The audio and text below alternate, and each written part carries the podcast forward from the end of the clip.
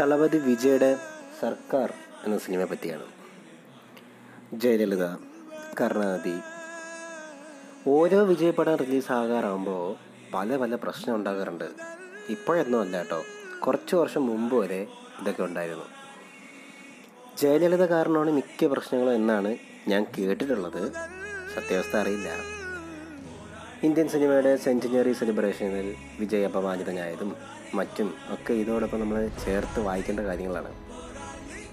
സർക്കാർ എന്ന സിനിമ കണ്ടപ്പോൾ എനിക്ക് തോന്നിയത് വിജയ് ഇവരുടെ മരണം കാത്തിരിക്കുമായിരുന്നു എന്നാണ്. ഉടനെ മുരുകദോസിനെ വിളിച്ചു വരുത്തി ഇങ്ങനെ ഒരു കഥ എടുക്കണം എന്ന് വെച്ച് ചെയ്യിപ്പിച്ച പോലെ തോന്നി. മുമ്പ് കാക്ക കാക്ക കൺ പടം കണ്ടിട്ട് അതുപോലൊരു പടം വേണമെന്ന് വിജയ് ഗൗതം വാസുദേവ് മേനോനോടൊക്കെ പറഞ്ഞിട്ടുണ്ട്. ഏകദേശം അതേപോലെയൊക്കെ. തന്റെ ദേഷ്യം മുഴുവൻ ഈ സിനിമയിലൂടെ അദ്ദേഹം തീർത്തിട്ടുണ്ട്. വിജയ്ക്ക് നല്ലോണം അറിയാം. ഈ രണ്ട് നേതാക്കളും ഇല്ലെങ്കിൽ ഈ രണ്ട് പാർട്ടികൾക്കും തന്നെ ഒരു ചുക്കും ചെയ്യാനുള്ള ഗഡ്സ് ഉണ്ടാവില്ലെന്ന്. രണ്ട് പാർട്ടികളും ഇപ്പോൾ അത്ര പറഞ്ഞതിലാണ് അത് കണക്കാക്കി തന്നെയാണ് കമൽഹാസൻ രജനീകാന്ത് ഇപ്പോൾ വിജയ് എന്നിവരെല്ലാം പൊളിറ്റിക്കലായിട്ട് നീങ്ങുന്നത്. വിജയ് നല്ലോണം സമയം നോക്കി അറിഞ്ഞ് കളിച്ചൊരു ഗെയിം. അതാണ് സർക്കാർ.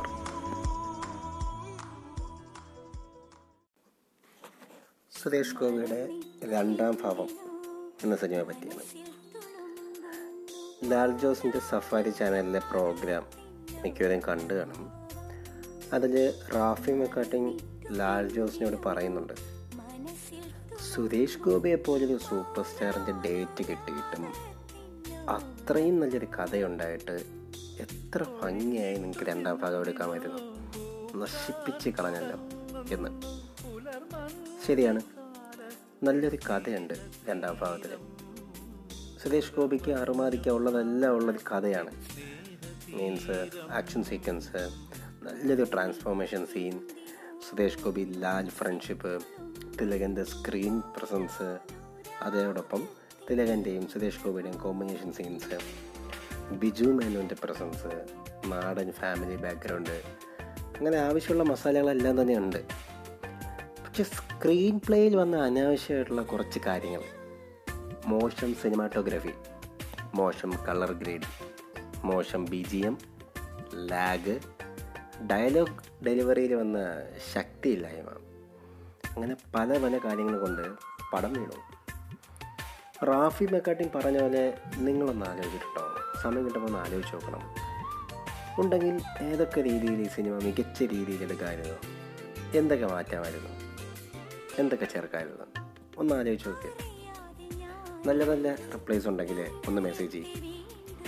അതിന്റെ കൂട്ടത്തിൽ പറയാൻ പറ്റുന്ന സംഭവമാണ് സുരേഷ് ഗോപി നമ്മുടെ ഇൻഡസ്ട്രിയിൽ ലൈവായിട്ട് നിന്നിരുന്നെങ്കിൽ നല്ല സ്ക്രിപ്റ്റ് സെലക്ഷൻ മൈൻഡ് ഉണ്ടായിരുന്നെങ്കിൽ അതേപോലെ ആന്റണി പെരുമ്പാവൂർ പോലെ ഒരാളും കൂടെ ഉണ്ടായിരുന്നെങ്കിൽ വേറെ ലെവലായനെ കാരണം നമ്മുടെ ഇൻഡസ്ട്രിയിൽ തെലുങ്ക് തമിഴ് ലെവലിൽ മാസ് കാണിക്കാൻ സുരേഷ് ഗോപിക്ക് ലൈസൻസ് കൊടുത്തിട്ടുള്ളൂ എന്ന് പലപ്പോഴും എനിക്ക് പേഴ്സണലി തോന്നിയിട്ടുണ്ട്.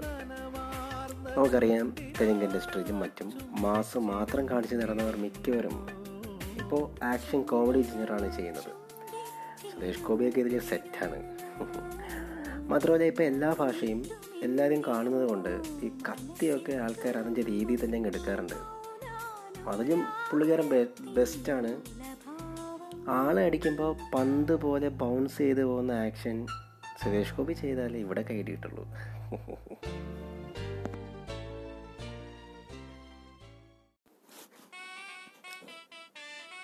ഇന്ത്യൻ ഫിലിം ഇൻഡസ്ട്രിയിലല്ലാതെ വേറെ എങ്ങും ഞാൻ കണ്ടിട്ടില്ലാത്തൊരു ഐറ്റമാണ് ഈ പാട്ടുകൾ പാടി അഭിനയിക്കുക എന്നത്.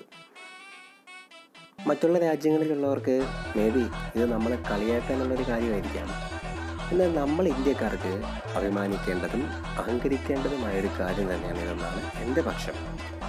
എത്ര എത്ര സുന്ദര മനോഹര ഗാനങ്ങളാണ്. അതും എത്ര എത്ര ഭാഷകളെ. ഞാൻ പറയാമെന്ന് അതിനെ പറ്റിയില്ല ചില സിനിമകളിലെ രണ്ടോ അതിൽ കൂടുതലോ പാട്ടുകളുടെ കോമ്പിനേഷനാണ് ഇപ്പോൾ റീമിക്സ് അല്ല ഞാൻ ഉദ്ദേശിച്ചത്? ഉദാഹരണത്തിന് നമ്മുടെ മലയാളം നിറം എന്ന മലയാളം ഫിലിമിലെ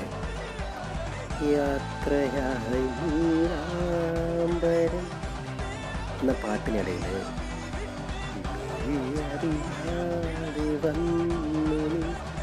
എന്ന പാട്ടിന്റെ ഈണം കയറി വരുന്നുണ്ട്. കേട്ടിട്ടില്ലേ? വളരെയധികം മനോഹരമായിട്ടത് വന്നിട്ടുമുണ്ട് പക്ഷെ അങ്ങനെയുള്ളത് എനിക്ക് ഏറ്റവും ഇഷ്ടം ഏതാണെന്നോ? ആട് അല്ലേ? ആട് ഫ്രാഞ്ചൈസിന്റെ ആട് ടു എന്ന സിനിമയിൽ ക്ലൈമാക്സ് ഫൈറ്റിൽ വരുന്ന പാട്ടിന് ഒരു പ്രധാന സ്ഥലത്ത് ആട് വണ്ണിലെ പാട്ട് വരുന്നു. ആട് വണ്ണിലെ ആ പാട്ട് ഈ ആട് ടൂവിലെ ക്ലൈമാക്സിലോട്ട് വരുന്നുണ്ട്. ആ ഒരു സമയത്ത് ആ പാട്ട് ആ സീനിന് നൽകിയ എലവേഷൻ ബിയോണ്ട് ദ ലിമിറ്റ്സ് ആണ്. തിയേറ്റർ എക്സ്പീരിയൻസ് പറഞ്ഞറിയിക്കാൻ പറ്റാത്തതാണ്. അതും ഈ ആഡ് ക്യാരക്ടേഴ്സൊക്കെ എം സി യു പോലെയൊക്കെ ഓരോ കഥാപാത്രവും തിയേറ്ററിൽ നിന്ന് കയ്യടി വാരി കൂട്ടുമ്പോൾ ഞാൻ ഏറ്റവും എൻജോയ് ചെയ്തത് ഡ്യൂഡിന്റെ ട്രാൻസ്ഫോർമേഷൻ സീനും പിന്നെ ഈ ആഡ് വണ്ണിലെ ഈ പാട്ട് വന്നപ്പോഴാണ്. നിങ്ങളുടെ ഓർമ്മയിൽ അങ്ങനെ വരുന്ന പാട്ടുകൾ ഉണ്ടോ? ഉണ്ടെങ്കിൽ ഒന്ന് മെസ്സേജ് ചെയ്യൂ.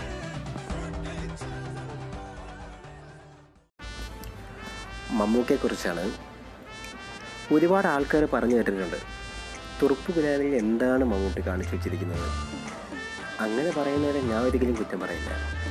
അവരുടെ മെച്യൂരിറ്റിയാണ് അതിന് കാരണം. എന്നെ പോലെ മെച്യൂരിറ്റി കുറവുള്ള ഒരുപാട് പേരുണ്ട്. അവർക്ക് തുറപ്പ് ഗുലാൻ ഇഷ്ടമായിരിക്കും. മമ്മൂട്ടി അമ്മ സംഘടനയുടെ ഷോയിൽ കളിച്ച ഡാൻസ് ഇഷ്ടമായി കാണും. കാരണം ഇതൊക്കെ ചെയ്യാൻ പുള്ളിക്കാരന് ഇഷ്ടമാണ്. സന്തോഷമാണ്. പുള്ളി അത് സന്തോഷത്തോടെ ചെയ്യുന്നു എന്ന് കാണുമ്പോൾ അത് കാണുന്ന നമ്മളെ പോലെയുള്ള ആൾക്കാർക്കും ഒരു സന്തോഷം. തിരുപ്പുകുലാരി പക്ക എന്റർടൈനറാണ് ഏത് ഇന്ത്യൻ ഭാഷയിൽ കൊണ്ടിട്ടാലും ആ സബ്ജക്റ്റ് ഓടും. ലവ് ആക്ഷൻ ഡ്രാമ പോലെ തമിഴിലെ ചില ശിവ കാർത്തികേയൻ പടങ്ങളെ പോലെ പ്രത്യേകിച്ച് വലിയ കഥയൊന്നും ഇല്ലാതെ ഒരു ഒഴുക്കി പോകുന്ന രീതി. അത് മമ്മൂട്ടി ചെയ്യുമ്പോൾ ഉള്ള ഒരു കൗതുകം. അത്രേ ഉള്ളൂ. അത്രയും നാളുണ്ടായിരുന്ന ഇമേജ് ബ്രേക്ക് ചെയ്ത പടമായിരുന്നു രാജമാണിക്യം. അത് പക്ഷേ ഒരു കോമഡി പടം എന്ന് നമുക്ക് പറയാൻ പറ്റില്ല. പിന്നീട് വന്നത് ഗുലാനാണ് പുറമേ സീരിയസ് ആയ ദേഷ്യം വരുന്ന സ്വഭാവമുള്ള ആളെന്ന പേരുണ്ടാക്കിയ മനുഷ്യൻ. ആ പുള്ളിക്കാരൻ ബാല്യമ വായിച്ച് ചിരിക്കുമ്പോൾ കൊച്ചുകുട്ടികളോട് കൂടി ഡാൻസ് കളിക്കുമ്പോൾ ഉണ്ടാകുന്ന കൗതുകമാണ് അവിടെ വർക്കൗട്ടായത്. ആളുകൾക്ക് പ്രായം കൂടുന്തോറും സിനിമ ആസ്വാദനത്തിൽ മാറ്റം വരും എന്ന് ഞാൻ കേട്ടിട്ടുണ്ട്. എന്നാൽ എനിക്കങ്ങനെ ഇതുവരെയും വന്നിട്ടില്ല. ആദ്യം ഒറ്റയ്ക്ക് പോയി കണ്ട പടം രാജമാണിക്യമാണ് പിന്നീട് വീട്ടുകാരുടെ കൂടെ പോയപ്പോൾ വീട്ടുകാരെല്ലാ രസതന്ത്രത്തിലും ഞാൻ മാത്രം ഒറ്റയ്ക്ക് തുറപ്പുകൂലാനും കയറി കണ്ടു. പിന്നീട് പത്താം ക്ലാസ്സിലെ എക്സാം കഴിഞ്ഞ് കൂട്ടുകാരെയും വിളിച്ചുകൊണ്ട് പോയി കണ്ടത് മായാവി. എൻട്രൻസ് എക്സാം കഴിഞ്ഞിട്ട് ഒരുപാട് കൂട്ടുകാരെയും വിളിച്ചുകൊണ്ട് പോയി കണ്ടത് പട്ടണത്തിൽ പോകുന്നതാണ് സത്യം ഇപ്പോഴും എനിക്ക് സിനിമ നല്ല ഇഷ്ടമാണ്. പിന്നെയും ഒരുപാട് ഒരുപാട് ഒരുപാട് മമ്മൂട്ടി സിനിമകളുണ്ട്. നമുക്ക് വേറെ പ്രത്യേകിച്ചൊന്നും വേണ്ട. പുള്ളി എങ്ങനെ കണ്ടുകൊണ്ടിരിക്കണം? നിന്റെ കൂട്ടത്തിൽ ഇത് കാര്യമുണ്ട്. കാരണം തമ്പിയിൽ ഒരു ചെറിയ ഷോട്ടിട്ട് ജയിലിൽ കിടക്കുന്ന സംസാരിക്കാൻ സാധിക്കാത്ത മമ്മൂട്ടിയെ അടിക്കാൻ പൊള്ളാച്ചി അണ്ണം വരുന്നത്. അത് ഞണ്ണ ഒരു ഡയലോഗിന്റെ അവസാനം ഇങ്ങനെ എന്തോ പറയുന്നുണ്ട്. അതുകൊണ്ടല്ലേടാ കുട്ടികളുണ്ടാവാതെ പോയത് എന്ന രീതി. അപ്പോൾ തമ്പി മമ്മൂട്ടിയുടെ അനിയൻ മമ്മൂട്ടിയുടെ ഒരു പാവമുണ്ട്. കേവലം ഒരു സെക്കൻഡ് മാത്രമുണ്ട് അത് കണ്ട് എന്റെ കണ്ണ് നിറയാറുണ്ട് ഇപ്പോഴും. K G F chapter two teaser ലീക്കായതിനെ തുടർന്ന് അതിന്റെ ക്രൂ മെമ്പേഴ്സ് ജാനുവരി എട്ടാം തീയതി ഫിക്സ് ചെയ്തിരുന്ന ടീസർ റിലീസ് ഇന്നലെ ഇന്നലെ തന്നെ നടത്തിയിരുന്നു. അതായത് ജാനുവരി സെവൻത് നൈറ്റിന് തന്നെ നടത്തിയിരുന്നു. യാഷിന്റെ ബർത്ത്ഡേയോടനുബന്ധിച്ചാണ് ടീസർ പുറത്തുവിട്ടത്. ഒരു പാൻ ഇന്ത്യൻ സിനിമ എന്ന ലെവലിലാണ് K G F chapter two ഇറങ്ങുന്നത് എന്ന് ടീസറിൽ നിന്ന് തന്നെ വ്യക്തമാണ്. നമ്മുടെ പാൻ ഇന്ത്യൻ ഫിലിമായ ബാഹുബലി ടു പോലും ബാഹുബലി വൺ ബാഹുബലി ടു. ആ ബാഹുബലി ഫ്രാഞ്ചൈസി പോലും എല്ലാ ഭാഷയിലും അവരുടേതായ ഡയലോഗ് ഉപയോഗിച്ച് എല്ലാ ഭാഷയിലും ഓരോ ടീസർ ഇറക്കി. എന്നാൽ കെ ജി എഫിൽ ചെയ്തിരിക്കുന്നത് എല്ലാ ഭാഷയിലെ ഡിസ്ട്രിബ്യൂഷൻ ഹൗസും എല്ലാ ഭാഷയിലെ പേരും കെ ജി എഫ് എല്ലാ ഭാഷയിലും ഒരൊറ്റ ടീസർ കാണിച്ചു. പ്രശാന്ത് നീലിന്റെ വരാൻ പോകുന്ന സിനിമ സലാർ പ്രഭാസ് നായകനായെത്തുന്ന സലാറിലും ഒരു പാൻ ഇന്ത്യൻ ഒരു ഇന്ത്യൻ ഫിലിം എന്ന രീതിയിലാണ് അവർ മാർക്കറ്റ് ചെയ്യാൻ ഉദ്ദേശിക്കുന്നത്. അതിന്റെ മുന്നോടിയായിട്ടാണ് കെ ജി എഫിൽ ഇങ്ങനെയൊരു ഒരു സംഭവം കൊടുത്തിരിക്കുന്നത് എന്നാണ് തോന്നുന്നത്. വളരെ മികച്ചൊരു ചിത്രമായിരിക്കും എന്നാണ് അതിന്റെ ടീസറിൽ നിന്നുള്ള വിഷ്വൽസിൽ നിന്ന് നമുക്ക് മനസ്സിലാവുന്നത്.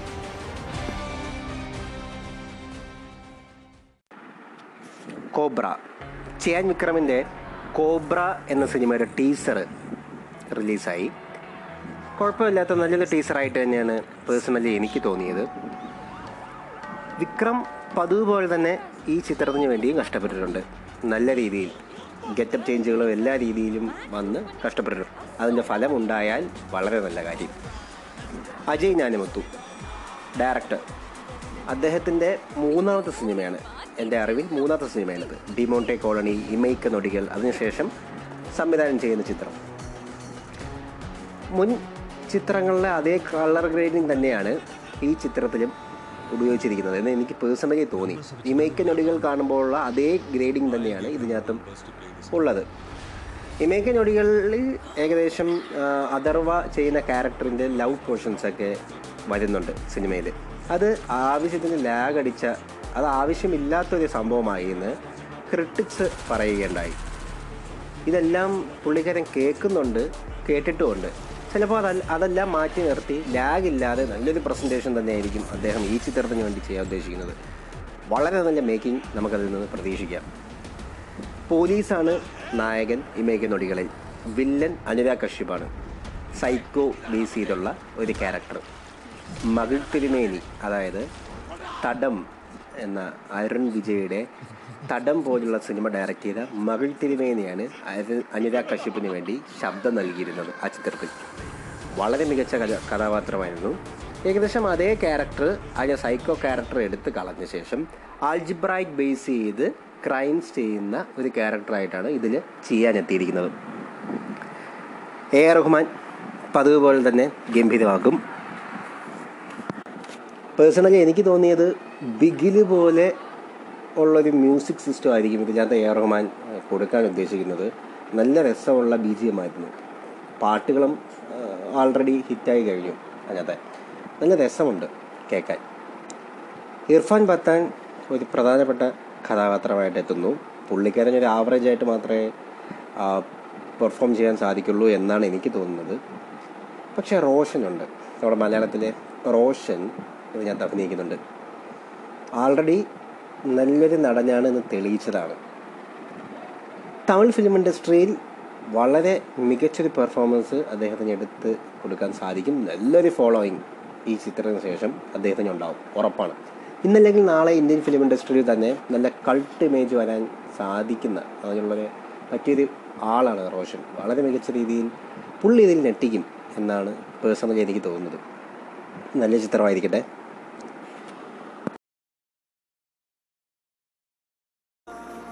പൊങ്കലിന് ഈശ്വരൻ എന്ന സിലംബരസന്റെ ചിത്രം റിലീസാവുകയാണ്. മാസ്റ്റർ ഇറങ്ങിയ അടുത്ത ദിവസത്തെയാണ് ഈശ്വരൻ സിനിമയുടെ റിലീസ്. ഈശ്വരൻ ഏകദേശം ഒരു സാധാ തമിഴ് സിനിമ തന്നെയായിരിക്കും. സാധാ മാസ് മസാല തമിഴ് സിനിമ തന്നെയായിരിക്കും. തടിയൊക്കെ കൂടി തന്റെ പെർഫോമൻസിനെ തന്നെ ബാധിച്ച് ഏകദേശം ഫിലിം ഫീൽഡിൽ നിന്ന് ഔട്ടാകാൻ സാധ്യതയുള്ള സമയത്ത് ഈ ലോക്ക്ഡൗൺ സമയത്ത് പുള്ളിക്ക് തന്നെ എന്തോ തോന്നി. ഏകദേശം എല്ലാ ദുശീലങ്ങളും മാറ്റി എന്ന് തോന്നുന്നു. അതേപോലെ തടിയൊക്കെ കുറച്ച് നല്ല സ്ലിമ്മായി പണ്ടത്തെ ചിമ്പു ആ ഒരു മേക്ക് ഓവറിൽ എത്തിയിരിക്കുന്ന ചിത്രമാണ് ഈശ്വരൻ. പക്ഷേ ക്യാരക്ടറിൽ മാത്രമേ മാറ്റം വരുത്തിയിട്ടുള്ളൂ. തന്റെ സിനിമ സ്റ്റൈലിൽ യാതൊരു മാറ്റം വരുത്തിയിട്ടില്ല. എന്ന ടീസർ കാണുമ്പോൾ വ്യക്തമാണ്. പ്രത്യേകിച്ച് ടീസറിന്റെ അവസാന ഡയലോഗൊക്കെ ചിമ്പു പണ്ട് ചെയ്തിരിക്കുന്ന അതേ രീതിയിൽ തന്നെയാണ്. ചിമ്പുവും ധനുഷും ഏകദേശം ഒരേ സമയത്ത് കരിയർ സ്റ്റാർട്ട് ചെയ്ത ആൾക്കാരാണ്. പക്ഷേ ഫിലിംബറസിന്റെ ഫാൻ ഫോളോയിങ് വളരെ വലുതാണ്.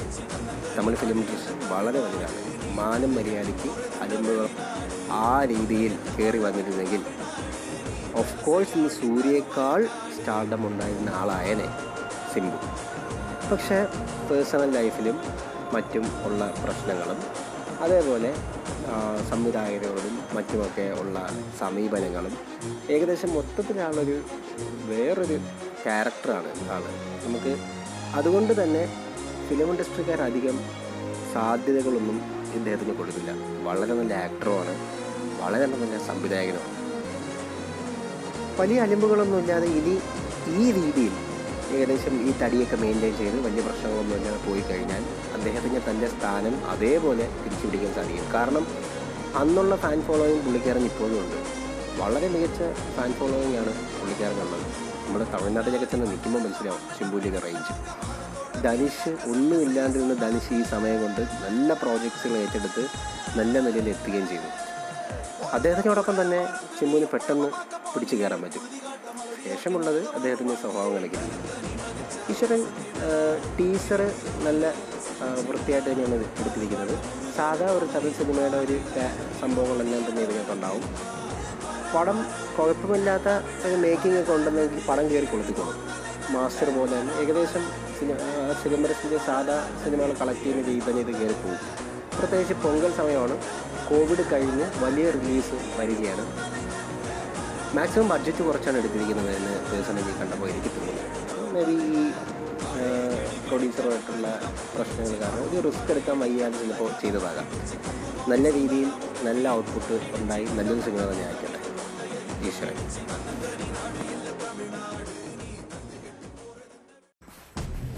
ക്രാക്ക് തെലുങ്ക് മൂവി ക്രാക്ക് എന്ന ഫിലിമിന്റെ റിവ്യൂ ആണ്. രവി തേജ അഭിനയിച്ച ചിത്രമാണ് ക്രാക്ക് കോവിഡ് പാൻഡമിക് സിറ്റുവേഷന് ശേഷം തിയേറ്ററുകൾ തുറന്ന ശേഷം വന്ന സൗത്ത് ഇന്ത്യയിലെ മേജർ റിലീസുകളിലൊന്നാണ് ക്രാക്ക് ആന്ധ്രയിലും തെലുങ്കിലും വന്നിട്ടുള്ള സിനിമകളിൽ കോവിഡിന് ശേഷം വന്ന സിനിമകളിൽ ഏറ്റവും കൂടുതൽ കളക്ഷൻ വന്നുകൊണ്ടിരിക്കുന്ന സിനിമയാണ്. ഏറ്റവും വലിയ റിലീസ് എന്ന് പറയപ്പെടുന്ന ചിത്രമാണ് ക്രാക്ക്. ഫിഫ്റ്റി പെർസെന്റേജ് ഒക്കുപ്പൻസിയിൽ പോലും മികച്ച ഇൻഷിൽ പുള്ള് പടത്തിന് നേടാനായി മികച്ച റിപ്പോർട്ട് നേടാനായി ബ്ലോക്ക് ബസ്റ്റർ സ്റ്റാറ്റസിലേക്ക് ചിത്രം എത്തിക്കൊണ്ടിരിക്കുകയാണ്. സ്ഥിരം തെലുഗു ക്ലീഷെ മാസ് മസാല എന്റർടൈനറാണ് ക്രാക്ക്. നമ്മൾ തെലുങ്ക് സിനിമയിൽ നിന്നും ഒരു എന്റർടൈൻമെന്റ് തെലുങ്ക് സിനിമയിൽ നിന്ന് എന്താണോ ആഗ്രഹിക്കുന്നത് അതെല്ലാം ക്രാക്കിന് നല്ല വെടിപ്പായിട്ടുണ്ട്. പടം രണ്ട് രണ്ടര മണിക്കൂറിനകത്താണ് പടമുള്ളത്. പക്ഷേ ലാഗില്ലാതെ അച്ചടിച്ച് അച്ചടിച്ച് ഓരോ സീനും വലിയ വിഷയങ്ങളൊന്നും ഇല്ലാതെ ഓരോ സീനും ഗംഭീരമായിട്ട് പോകുന്നുണ്ട്. വലിയ വ്യത്യസ്തതയൊന്നും പുലർത്താതെ തന്നെ സമയാസമയത്ത് പാട്ട് ആക്ഷൻ കോമഡി എന്നിങ്ങനെയെല്ലാം പോകുന്ന ചിത്രം തന്നെയാണ് ക്രാക്ക്. രവി തേജ അദ്ദേഹത്തിന്റെ ചരിഷ്മ കൊണ്ടും പെർഫോമൻസ് കൊണ്ടും മികച്ച് നിൽക്കുന്നുണ്ട്. അദ്ദേഹത്തിന്റെ സ്ക്രീൻ പ്രസൻസ് ചിത്രത്തിന്റെ വിജയത്തിന് വളരെ വലിയ മുതൽക്കൂട്ടായിട്ടുണ്ട്. എടുത്തു പറയേണ്ട പെർഫോമൻസ് വരലക്ഷ്മി ശരത് കുമാറിന്റെയാണ് ഗംഭീരമായിട്ട് പുള്ളിക്കാരി ഇതിൽ പെർഫോം ചെയ്തിട്ടുണ്ട്.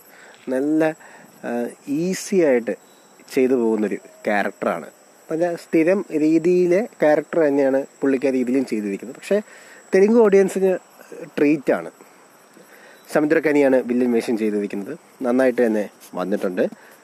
ബാക്കി ശ്രുതി ഹാസൻ ഒക്കെ ചിത്രത്തിലുണ്ട്. ഫാമിലി സബ്ജക്റ്റ് വിത്ത് മാസ് ഒരു പോലീസ് സ്റ്റോറിയാണ് പറയുന്നത്. നല്ല രസമുള്ള ഹീറോ സ്പെസിഫിക് ആയിട്ടുള്ള സീൻസ് ഇതിനകത്തുണ്ട്. കുഴപ്പമില്ലാതെ നമ്മൾ സ്ഥിരം ഒരു മാസ് മസാല ചിത്രം. അതാണ് ക്രാക്ക്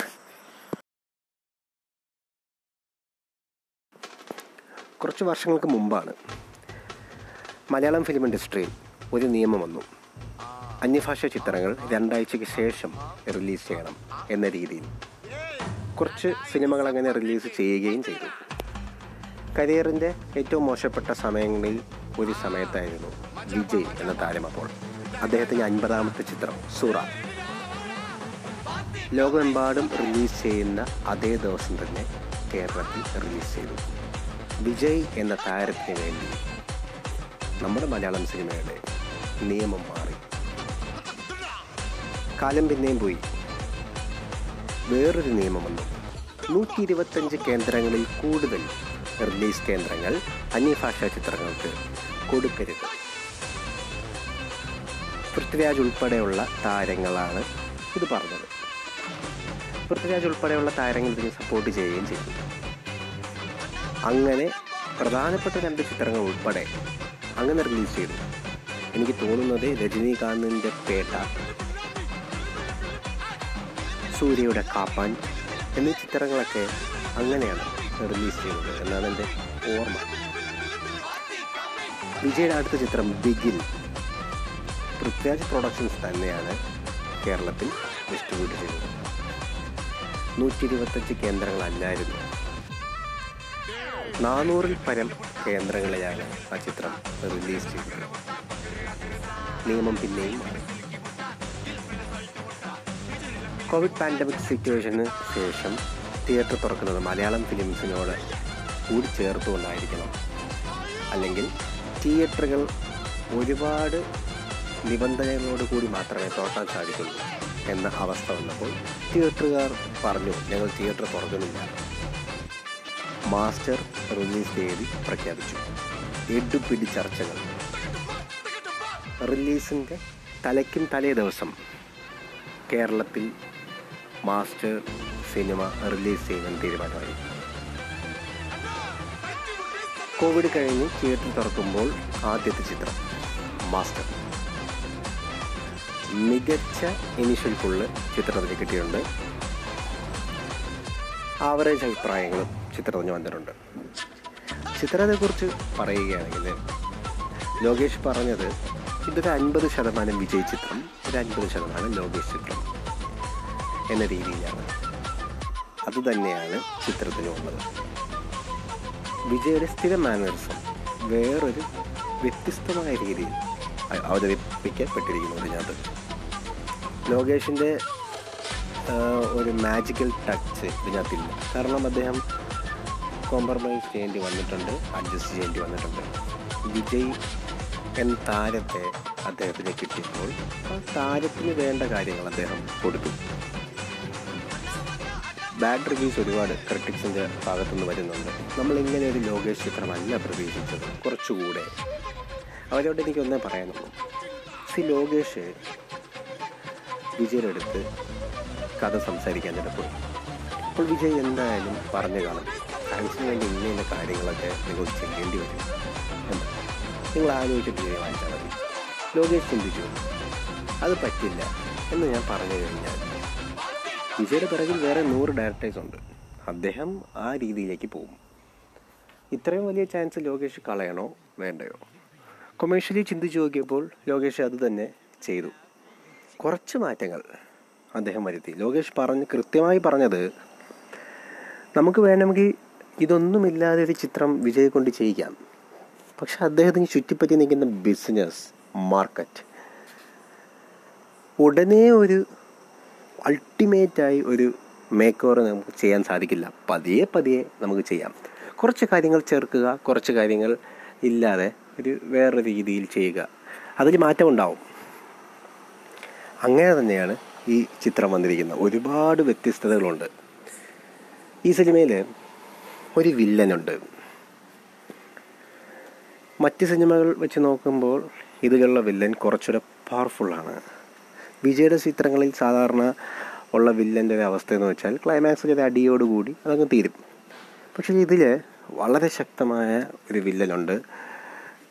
ഈ വില്ലൻ നായകനോളം പ്രാധാന്യമുള്ള വില്ലൻ തന്നെയാണ്. നല്ല ടെററായിട്ടുള്ള വില്ലൻ. അദ്ദേഹം വിജയ് സേതുപതി വളരെ ഗംഭീരമായിട്ട് അദ്ദേഹത്തിന് റോൾ ചെയ്തിട്ടുണ്ട്. പല സീനുകളിലും വിജയേക്കാൾ കൂടുതൽ അദ്ദേഹം സ്കോർ ചെയ്യുന്നുണ്ട്. ഇത് വിജയ് അറിയാതെയാണോ ചെയ്യുന്നത്? ഒരിക്കലുമല്ല. അദ്ദേഹം അതിനുള്ള സ്പേസ് വിട്ടുകൊടുത്തത് തന്നെയാണ്. ഉറപ്പാണ്. അദ്ദേഹത്തിന് തന്നെ അദ്ദേഹം തന്നെ പറയുകയാണ് ഇന്ന ഇന്ന ഇന്ന കാര്യങ്ങൾ ചെയ്തുകൊള്ളൂ എന്ന്. അദ്ദേഹത്തിന് സമ്മതമില്ലാതെ ഒരിക്കലും വിജയ് സേതുപതിക്ക് ഇത്രയും സ്കോർ ചെയ്യാനുള്ള അവസരം ഉണ്ടാവില്ല. ആൻഡ്രിയ അതേപോലെ ഒരു കൊച്ചു പയ്യൻ ഈ സിനിമയിൽ ഉള്ള ഇവരൊക്കെ വളരെ നല്ല രീതിയിൽ പെർഫോം ചെയ്തിട്ടുണ്ട്. വിജയ് അവർക്കൊക്കെ സ്പേസ് കൊടുത്തു. പറന്നു നിന്നുള്ള അടിയൊന്നുമില്ല. തറയിൽ നിന്നുള്ള നല്ല കിൻഡലായിട്ടുള്ള അടിയാണ് ഇതിലുള്ളത്.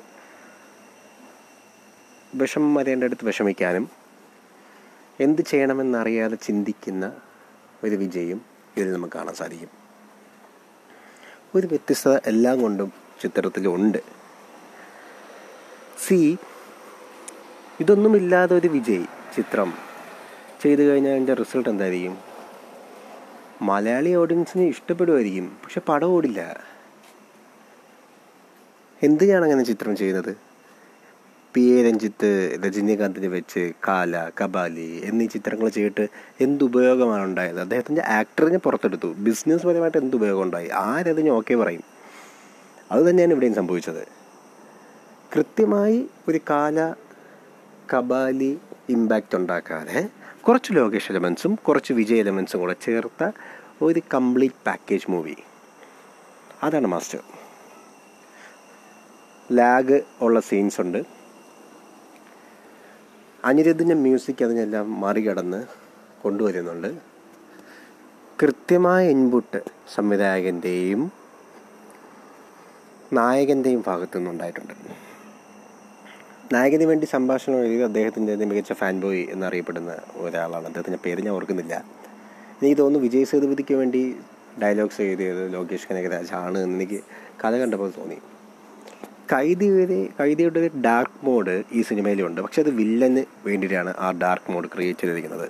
വില്ലന്റെ ഏകദേശം എല്ലാ മിക്ക സീനുകളും രാത്രിയിലാണ് ഷൂട്ട് നടക്കുന്നത്. അതിനൊരു അതിന്റെ കളർ ടോണും ഒരു റെഡ് ടോണാണ് നായകനൊരു ബ്ലൂ ടോണിലാണ് കളർ കൊടുത്തിരിക്കുന്നത്. മികച്ചൊരു ചിത്രം വിജയുടെ ഒരു തുപ്പാക്കിക്ക് ശേഷം വരുന്ന ഒരു പെർഫോമൻസ് ഓറിയന്റഡ് ചിത്രം. കഥയോട് ചേർന്ന് നിൽക്കുന്ന തുപ്പാക്കി കത്തി പോലുള്ള സിനിമകൾക്ക് ശേഷം കഥയോട് ചേർന്ന് നിൽക്കുന്ന ഒരു വിജയ് നമുക്കിത് കാണാൻ സാധിക്കും. കരിയറിന്റെ പത്ത് വർഷത്തിനിടയിൽ കൃത്യമായ ഇടവേളകൾ അദ്ദേഹത്തിന്റെ ഭാഗത്തുനിന്ന് ഉണ്ടായിട്ടുണ്ട് എന്ന് പേഴ്സണലി എനിക്ക് തോന്നിയിട്ടുണ്ട്. ഒരു ഗില്ലി ഉണ്ടായത്. അതിനുശേഷം എന്റെ ഓർമ്മയിൽ ഒരു പത്ത് വർഷത്തിന് ശേഷമാണ് ഒരു തുപ്പാക്കി ഉണ്ടാകുന്നത് അതിനും ഒരുപാട് വർഷങ്ങൾക്ക് ശേഷമാണ് ഇപ്പോഴത്തെ ഈ മാസ്റ്റർ. കൃത്യമായ ഇടവേളകളിൽ കൃത്യമായ ഒരു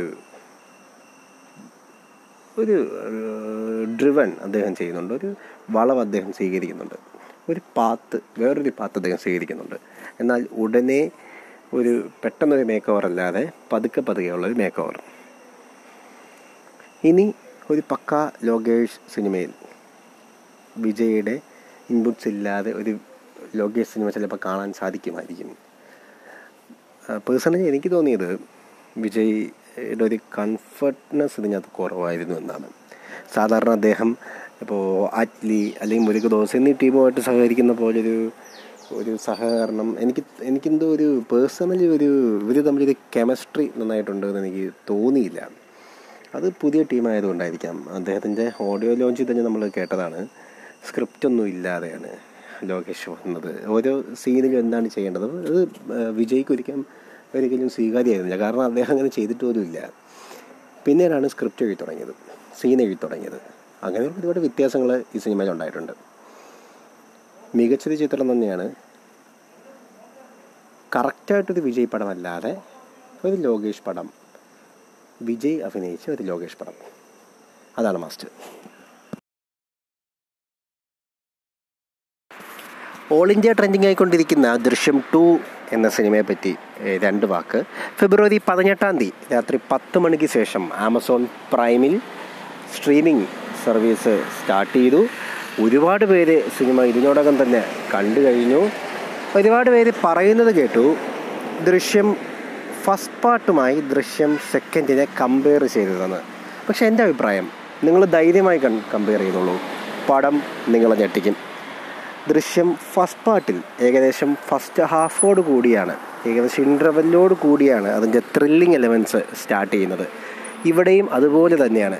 ഏകദേശം ഫസ്റ്റ് ഹാഫ് തീരുന്നിടത്ത് ഇന്റർവെൽ പഞ്ചോട് കൂടിയാണ് ഇതിന്റെ അകത്തെ ത്രില്ലിംഗ് എലമെന്റ്സ് സ്റ്റാർട്ട് ചെയ്യുന്നത്. വളരെ മികച്ച രീതിയിലുള്ള സ്ക്രിപ്റ്റിങ് ഇതിന് നടന്നിട്ടുണ്ട്. നല്ല ഹാർഡ് വർക്ക് ഇതിന് പിന്നിൽ നടന്നിട്ടുണ്ട്. കൊറോണ ടൈമിൽ നടന്ന ഷൂട്ടിംഗ് ആയതുകൊണ്ട് ചില ബഡ്ജറ്റ് പരമായിട്ടുള്ള ചില പ്രശ്നങ്ങൾ നമുക്കിതിൽ കാണാൻ സാധിക്കും. ജിത്തു ജോസഫ് ചെയ്തിരിക്കുന്ന ഏറ്റവും പ്രധാനപ്പെട്ട വേറൊരു കാര്യം മിമിക്രി ഫീൽഡിൽ നിൽക്കുന്ന കുറച്ച് പേരെ നമുക്കിതിനകത്ത് കാണാൻ സാധിക്കും. അതും നല്ല റോളുകളിൽ പടത്തിന്റെ സ്റ്റാർട്ടിങ് തന്നെ അജി കൂത്താട്ടുകുളം നമ്മുടെ മിമിക്രി രംഗത്ത് നല്ല രീതിയിൽ പെർഫോം ചെയ്യുന്ന ഒരു ആർട്ടിസ്റ്റാണ്. അദ്ദേഹം ആണ് പടം തുടങ്ങുന്നത്. അദ്ദേഹത്തെ വെച്ചാണ് പടം തുടങ്ങുന്നത്. അദ്ദേഹം ഒരു ക്രൂഷ്യൽ ക്യാരക്ടറാണ് സിനിമയിൽ അതേപോലെ വേറെയും മിമിക്രി താരങ്ങളെ ഇത് കണ്ടു. അവരെല്ലാം വളരെ മികച്ച രീതിയിൽ പെർഫോം ചെയ്തിട്ടുണ്ട്. മോഹൻലാൽ. മോഹൻലാലിനെ പറ്റി പ്രത്യേകിച്ച് പറയേണ്ട കാര്യമില്ല. അദ്ദേഹത്തിന്റെ ഏഴ് വർഷം ദൃശ്യം വന്നതിന് ശേഷം ഏഴ് വർഷം ശേഷമാണ് ദൃശ്യം ടു റിലീസാവുന്നത്.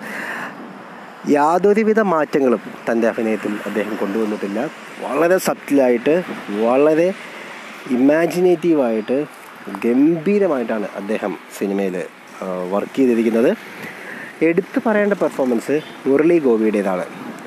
അദ്ദേഹം ഡയലോഗ് പ്രസന്റ് ചെയ്യുന്ന രീതി അദ്ദേഹത്തിന്റെ ശബ്ദം അതാണ് സിനിമയുടെ സെക്കൻഡ് ഹാഫിനെ പിടിച്ചു നിർത്തുന്നത്.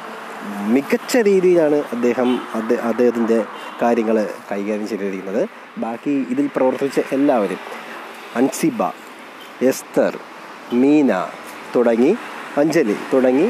ഇതിൽ പ്രവർത്തിച്ച മിക്കവരും നല്ല നല്ല പെർഫോമൻസ് കാഴ്ചവെച്ചു. ചില ആൾക്കാരുടെ ഒരു മിസ്കാസ്റ്റ് ആയിട്ട് തോന്നി. പക്ഷേ ഓവറോൾ സിനിമ വെച്ച് നോക്കുമ്പോൾ അതിൽ വലിയ പ്രസക്തിയൊന്നുമില്ല. ഒരുപാട് പേര് പറഞ്ഞ വേറൊരു കാര്യം തിയേറ്ററിൽ റിലീസ് ചെയ്യേണ്ട സിനിമയായിരുന്നു ഇത് ഒ ടി ടിയിൽ കൊടുക്കേണ്ടിയിരുന്നില്ല എന്ന്.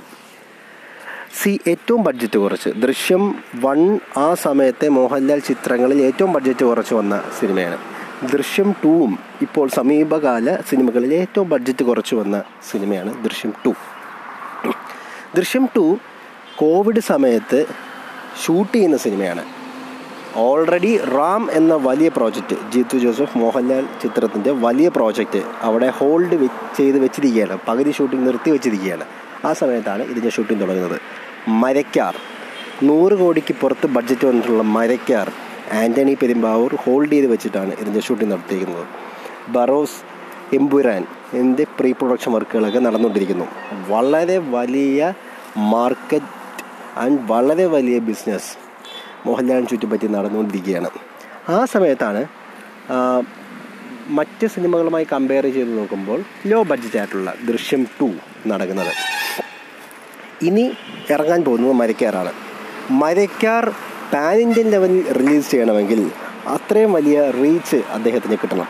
മോഹൻലാൽ ഗ്ലോബലി റീച്ച്ഡ് ആയിട്ടുള്ളൊരു ആക്ടറാണ് പക്ഷേ കഴിഞ്ഞ കോവിഡ് സമയമുണ്ടാക്കിയ ഒരു വർഷം ഈ ഒരു വർഷം ഒരു വലിയ കാലയളവ് തന്നെയാണ്. ഇതിന് മുമ്പായി കാപ്പാൻ എന്ന സിനിമയിലൂടെയും അതേപോലെ ജനത ഗ്യാരേജ് എന്ന സിനിമയിലൂടെയും ഒക്കെ മറ്റ് ഇൻഡസ്ട്രീസിലേക്ക് അദ്ദേഹം ലൈവായിട്ട് തന്നെ നിൽപ്പുണ്ടായിരുന്നു. പക്ഷേ ഈ കഴിഞ്ഞ ഒരു വർഷം ഏകദേശം എല്ലാ താരങ്ങൾക്കും ലൈവ് എന്ന് പറഞ്ഞ ഒരു കൺസെപ്റ്റ് ഇല്ലായിരിക്കുന്ന സമയമാണ്. സോ അത് വരണമെങ്കിൽ ഗ്ലോബലി റീച്ച്ഡ് ആയിട്ടുള്ള ഒരു കണ്ടന്റ് തന്നെ എത്തണം.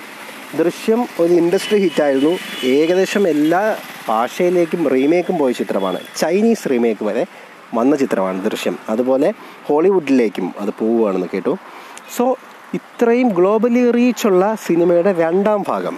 അത് ഗ്ലോബലി റീച്ച്ഡ് ആയിട്ടുള്ള ഒരു മൾട്ടി ലെവൽ നാഷണൽ കമ്പനിക്ക് കൊടുക്കുകയാണെങ്കിൽ തിയേറ്റർ അല്ലാതെ കമ്പനിക്ക് കൊടുക്കുകയാണെങ്കിൽ അതുവഴി കിട്ടുന്ന റീച്ച് പാൻ ഇന്ത്യൻ ലെവലായിരിക്കും അത് സഹായിക്കാൻ പോകുന്നത് മലയാളം ഫിലിം ഇൻഡസ്ട്രി മൊത്തത്തിലായിരിക്കും.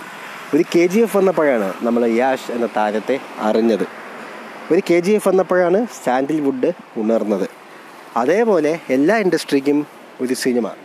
മലയാളികളെ സംബന്ധിച്ചിടത്തോളം അത് മരിക്കാറാണ് നമ്മൾ പാൻ ഇന്ത്യനായിട്ട് ആലോചിക്കുന്ന പാൻ ഇന്ത്യനായിട്ട് വരാനായിട്ട് ചിന്തിക്കുന്ന ഒരു സിനിമ മരിക്കാറാണ് അതിന്റെ റീച്ച് കൂടുതൽ വരണമെങ്കിൽ ദൃശ്യം ടു പാൻ ഇന്ത്യൻ ലെവലിൽ റീച്ചായിട്ടേ കാര്യമുള്ളൂ. പിന്നെ ഉള്ളത് അടുത്ത റിസ്ക്കാണ്. സെക്കൻഡ് ഷോ ഇല്ലാതെ സെക്കൻഡ് ഷോ ഇല്ലാതെയാണ് മലയാളം തിയേറ്റേഴ്സ് ഇപ്പോൾ കളിച്ചുകൊണ്ടിരിക്കുന്നത്. സെക്കൻഡ് ഷോ ഇല്ലാതെ ഒരു പടം കളിച്ച് വരണമെങ്കിൽ അതീവ രീതിയിലുള്ള വളരെ വലിയ രീതിയിലുള്ള ഒരു മൗത്ത് പബ്ലിസിറ്റി എന്ന് വരണം. അത് സിനിമയ്ക്ക് മുമ്പ് ഒരിക്കലും പ്രഡിക്റ്റ് ചെയ്യാൻ സാധിക്കില്ല. സിനിമ പ്രിവ്യൂ ഷോ കണ്ടുകൊണ്ട് ഒരിക്കലും താരങ്ങൾക്കോ ഡയറക്ടേഴ്സിനോ പറയാൻ പറ്റില്ല ഇത് വളരെ വലിയ വിജയമാവും എന്ന്. പിന്നെ മാത്രമല്ല ആൾറെഡി ഹൈപ്പ് കുറഞ്ഞ ദൃശ്യം ടു വരുന്നതിന് മുമ്പ് ഒരു ഹൈപ്പ് കുറഞ്ഞൊരു ലെവലായിരുന്നു കാരണം ജീത്തു ജോസഫ് ദൃശ്യം കഴിഞ്ഞ ശേഷം എടുത്ത പടങ്ങളെല്ലാം തന്നെ സ്ക്രിപ്റ്റ് ബേസിൽ വീക്കായതുകൊണ്ട് തന്നെ ആൾക്കാർക്ക് വലിയ പ്രതീക്ഷയൊന്നും ഇല്ലായിരുന്നു. പടം ഇറങ്ങിക്കഴിഞ്ഞാൽ മാത്രമേ ഇതിന്റെ വെഡ് തീരുമാനിക്കാൻ പറ്റൂ. ആ റിസ്ക് ആന്റണി എടുക്കാൻ സാധ്യതയില്ല. വളരെ വലിയ തുകയ്ക്കാണ് ആമസോൺ ഈ ചിത്രം സ്വന്തമാക്കിയത്. വളരെ വലിയ റീച്ചും ആമസോണിന് ഈ ചിത്രത്തിലൂടെ സ്വന്തമാക്കാൻ സാധിക്കും. വളരെ മികച്ചൊരു ചിത്രം. നല്ലൊരു ചിത്രം തന്നെയാണ് ദൃശ്യം ടു ക്ലൈമാക്സ് പോർഷനൊക്കെ ചുമ്മാ തീയാണ്.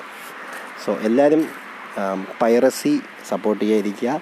Original content O T T കൂടെ തന്നെ കാണാൻ ശ്രദ്ധിക്കുക.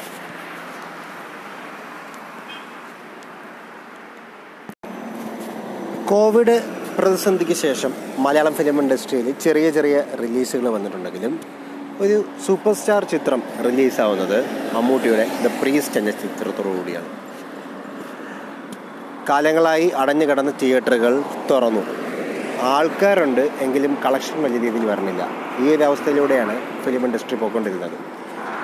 വലിയ താരങ്ങളുടെ ചിത്രം വന്നാലും ഇതിനൊരു വലിയ മാറ്റമൊന്നും വരാൻ പോകുന്നില്ല എന്ന് തന്നെയാണ് പറഞ്ഞുകൊണ്ടിരുന്നത്. അതേസമയം തിയേറ്ററിലേക്ക് എത്തിക്കാൻ വേണ്ടി ചെയ്ത ദൃശ്യം ടു ആമസോണിലൂടെ ടെലികാസ്റ്റിംഗ് ചെയ്തു. അവരുടെ സ്ട്രീമിംഗ് നടന്നുകൊണ്ടിരുന്നു. തിയേറ്ററുകാർക്ക് അതും ഒരു പെട്ടെന്നൊരു അടിയായി മാറി.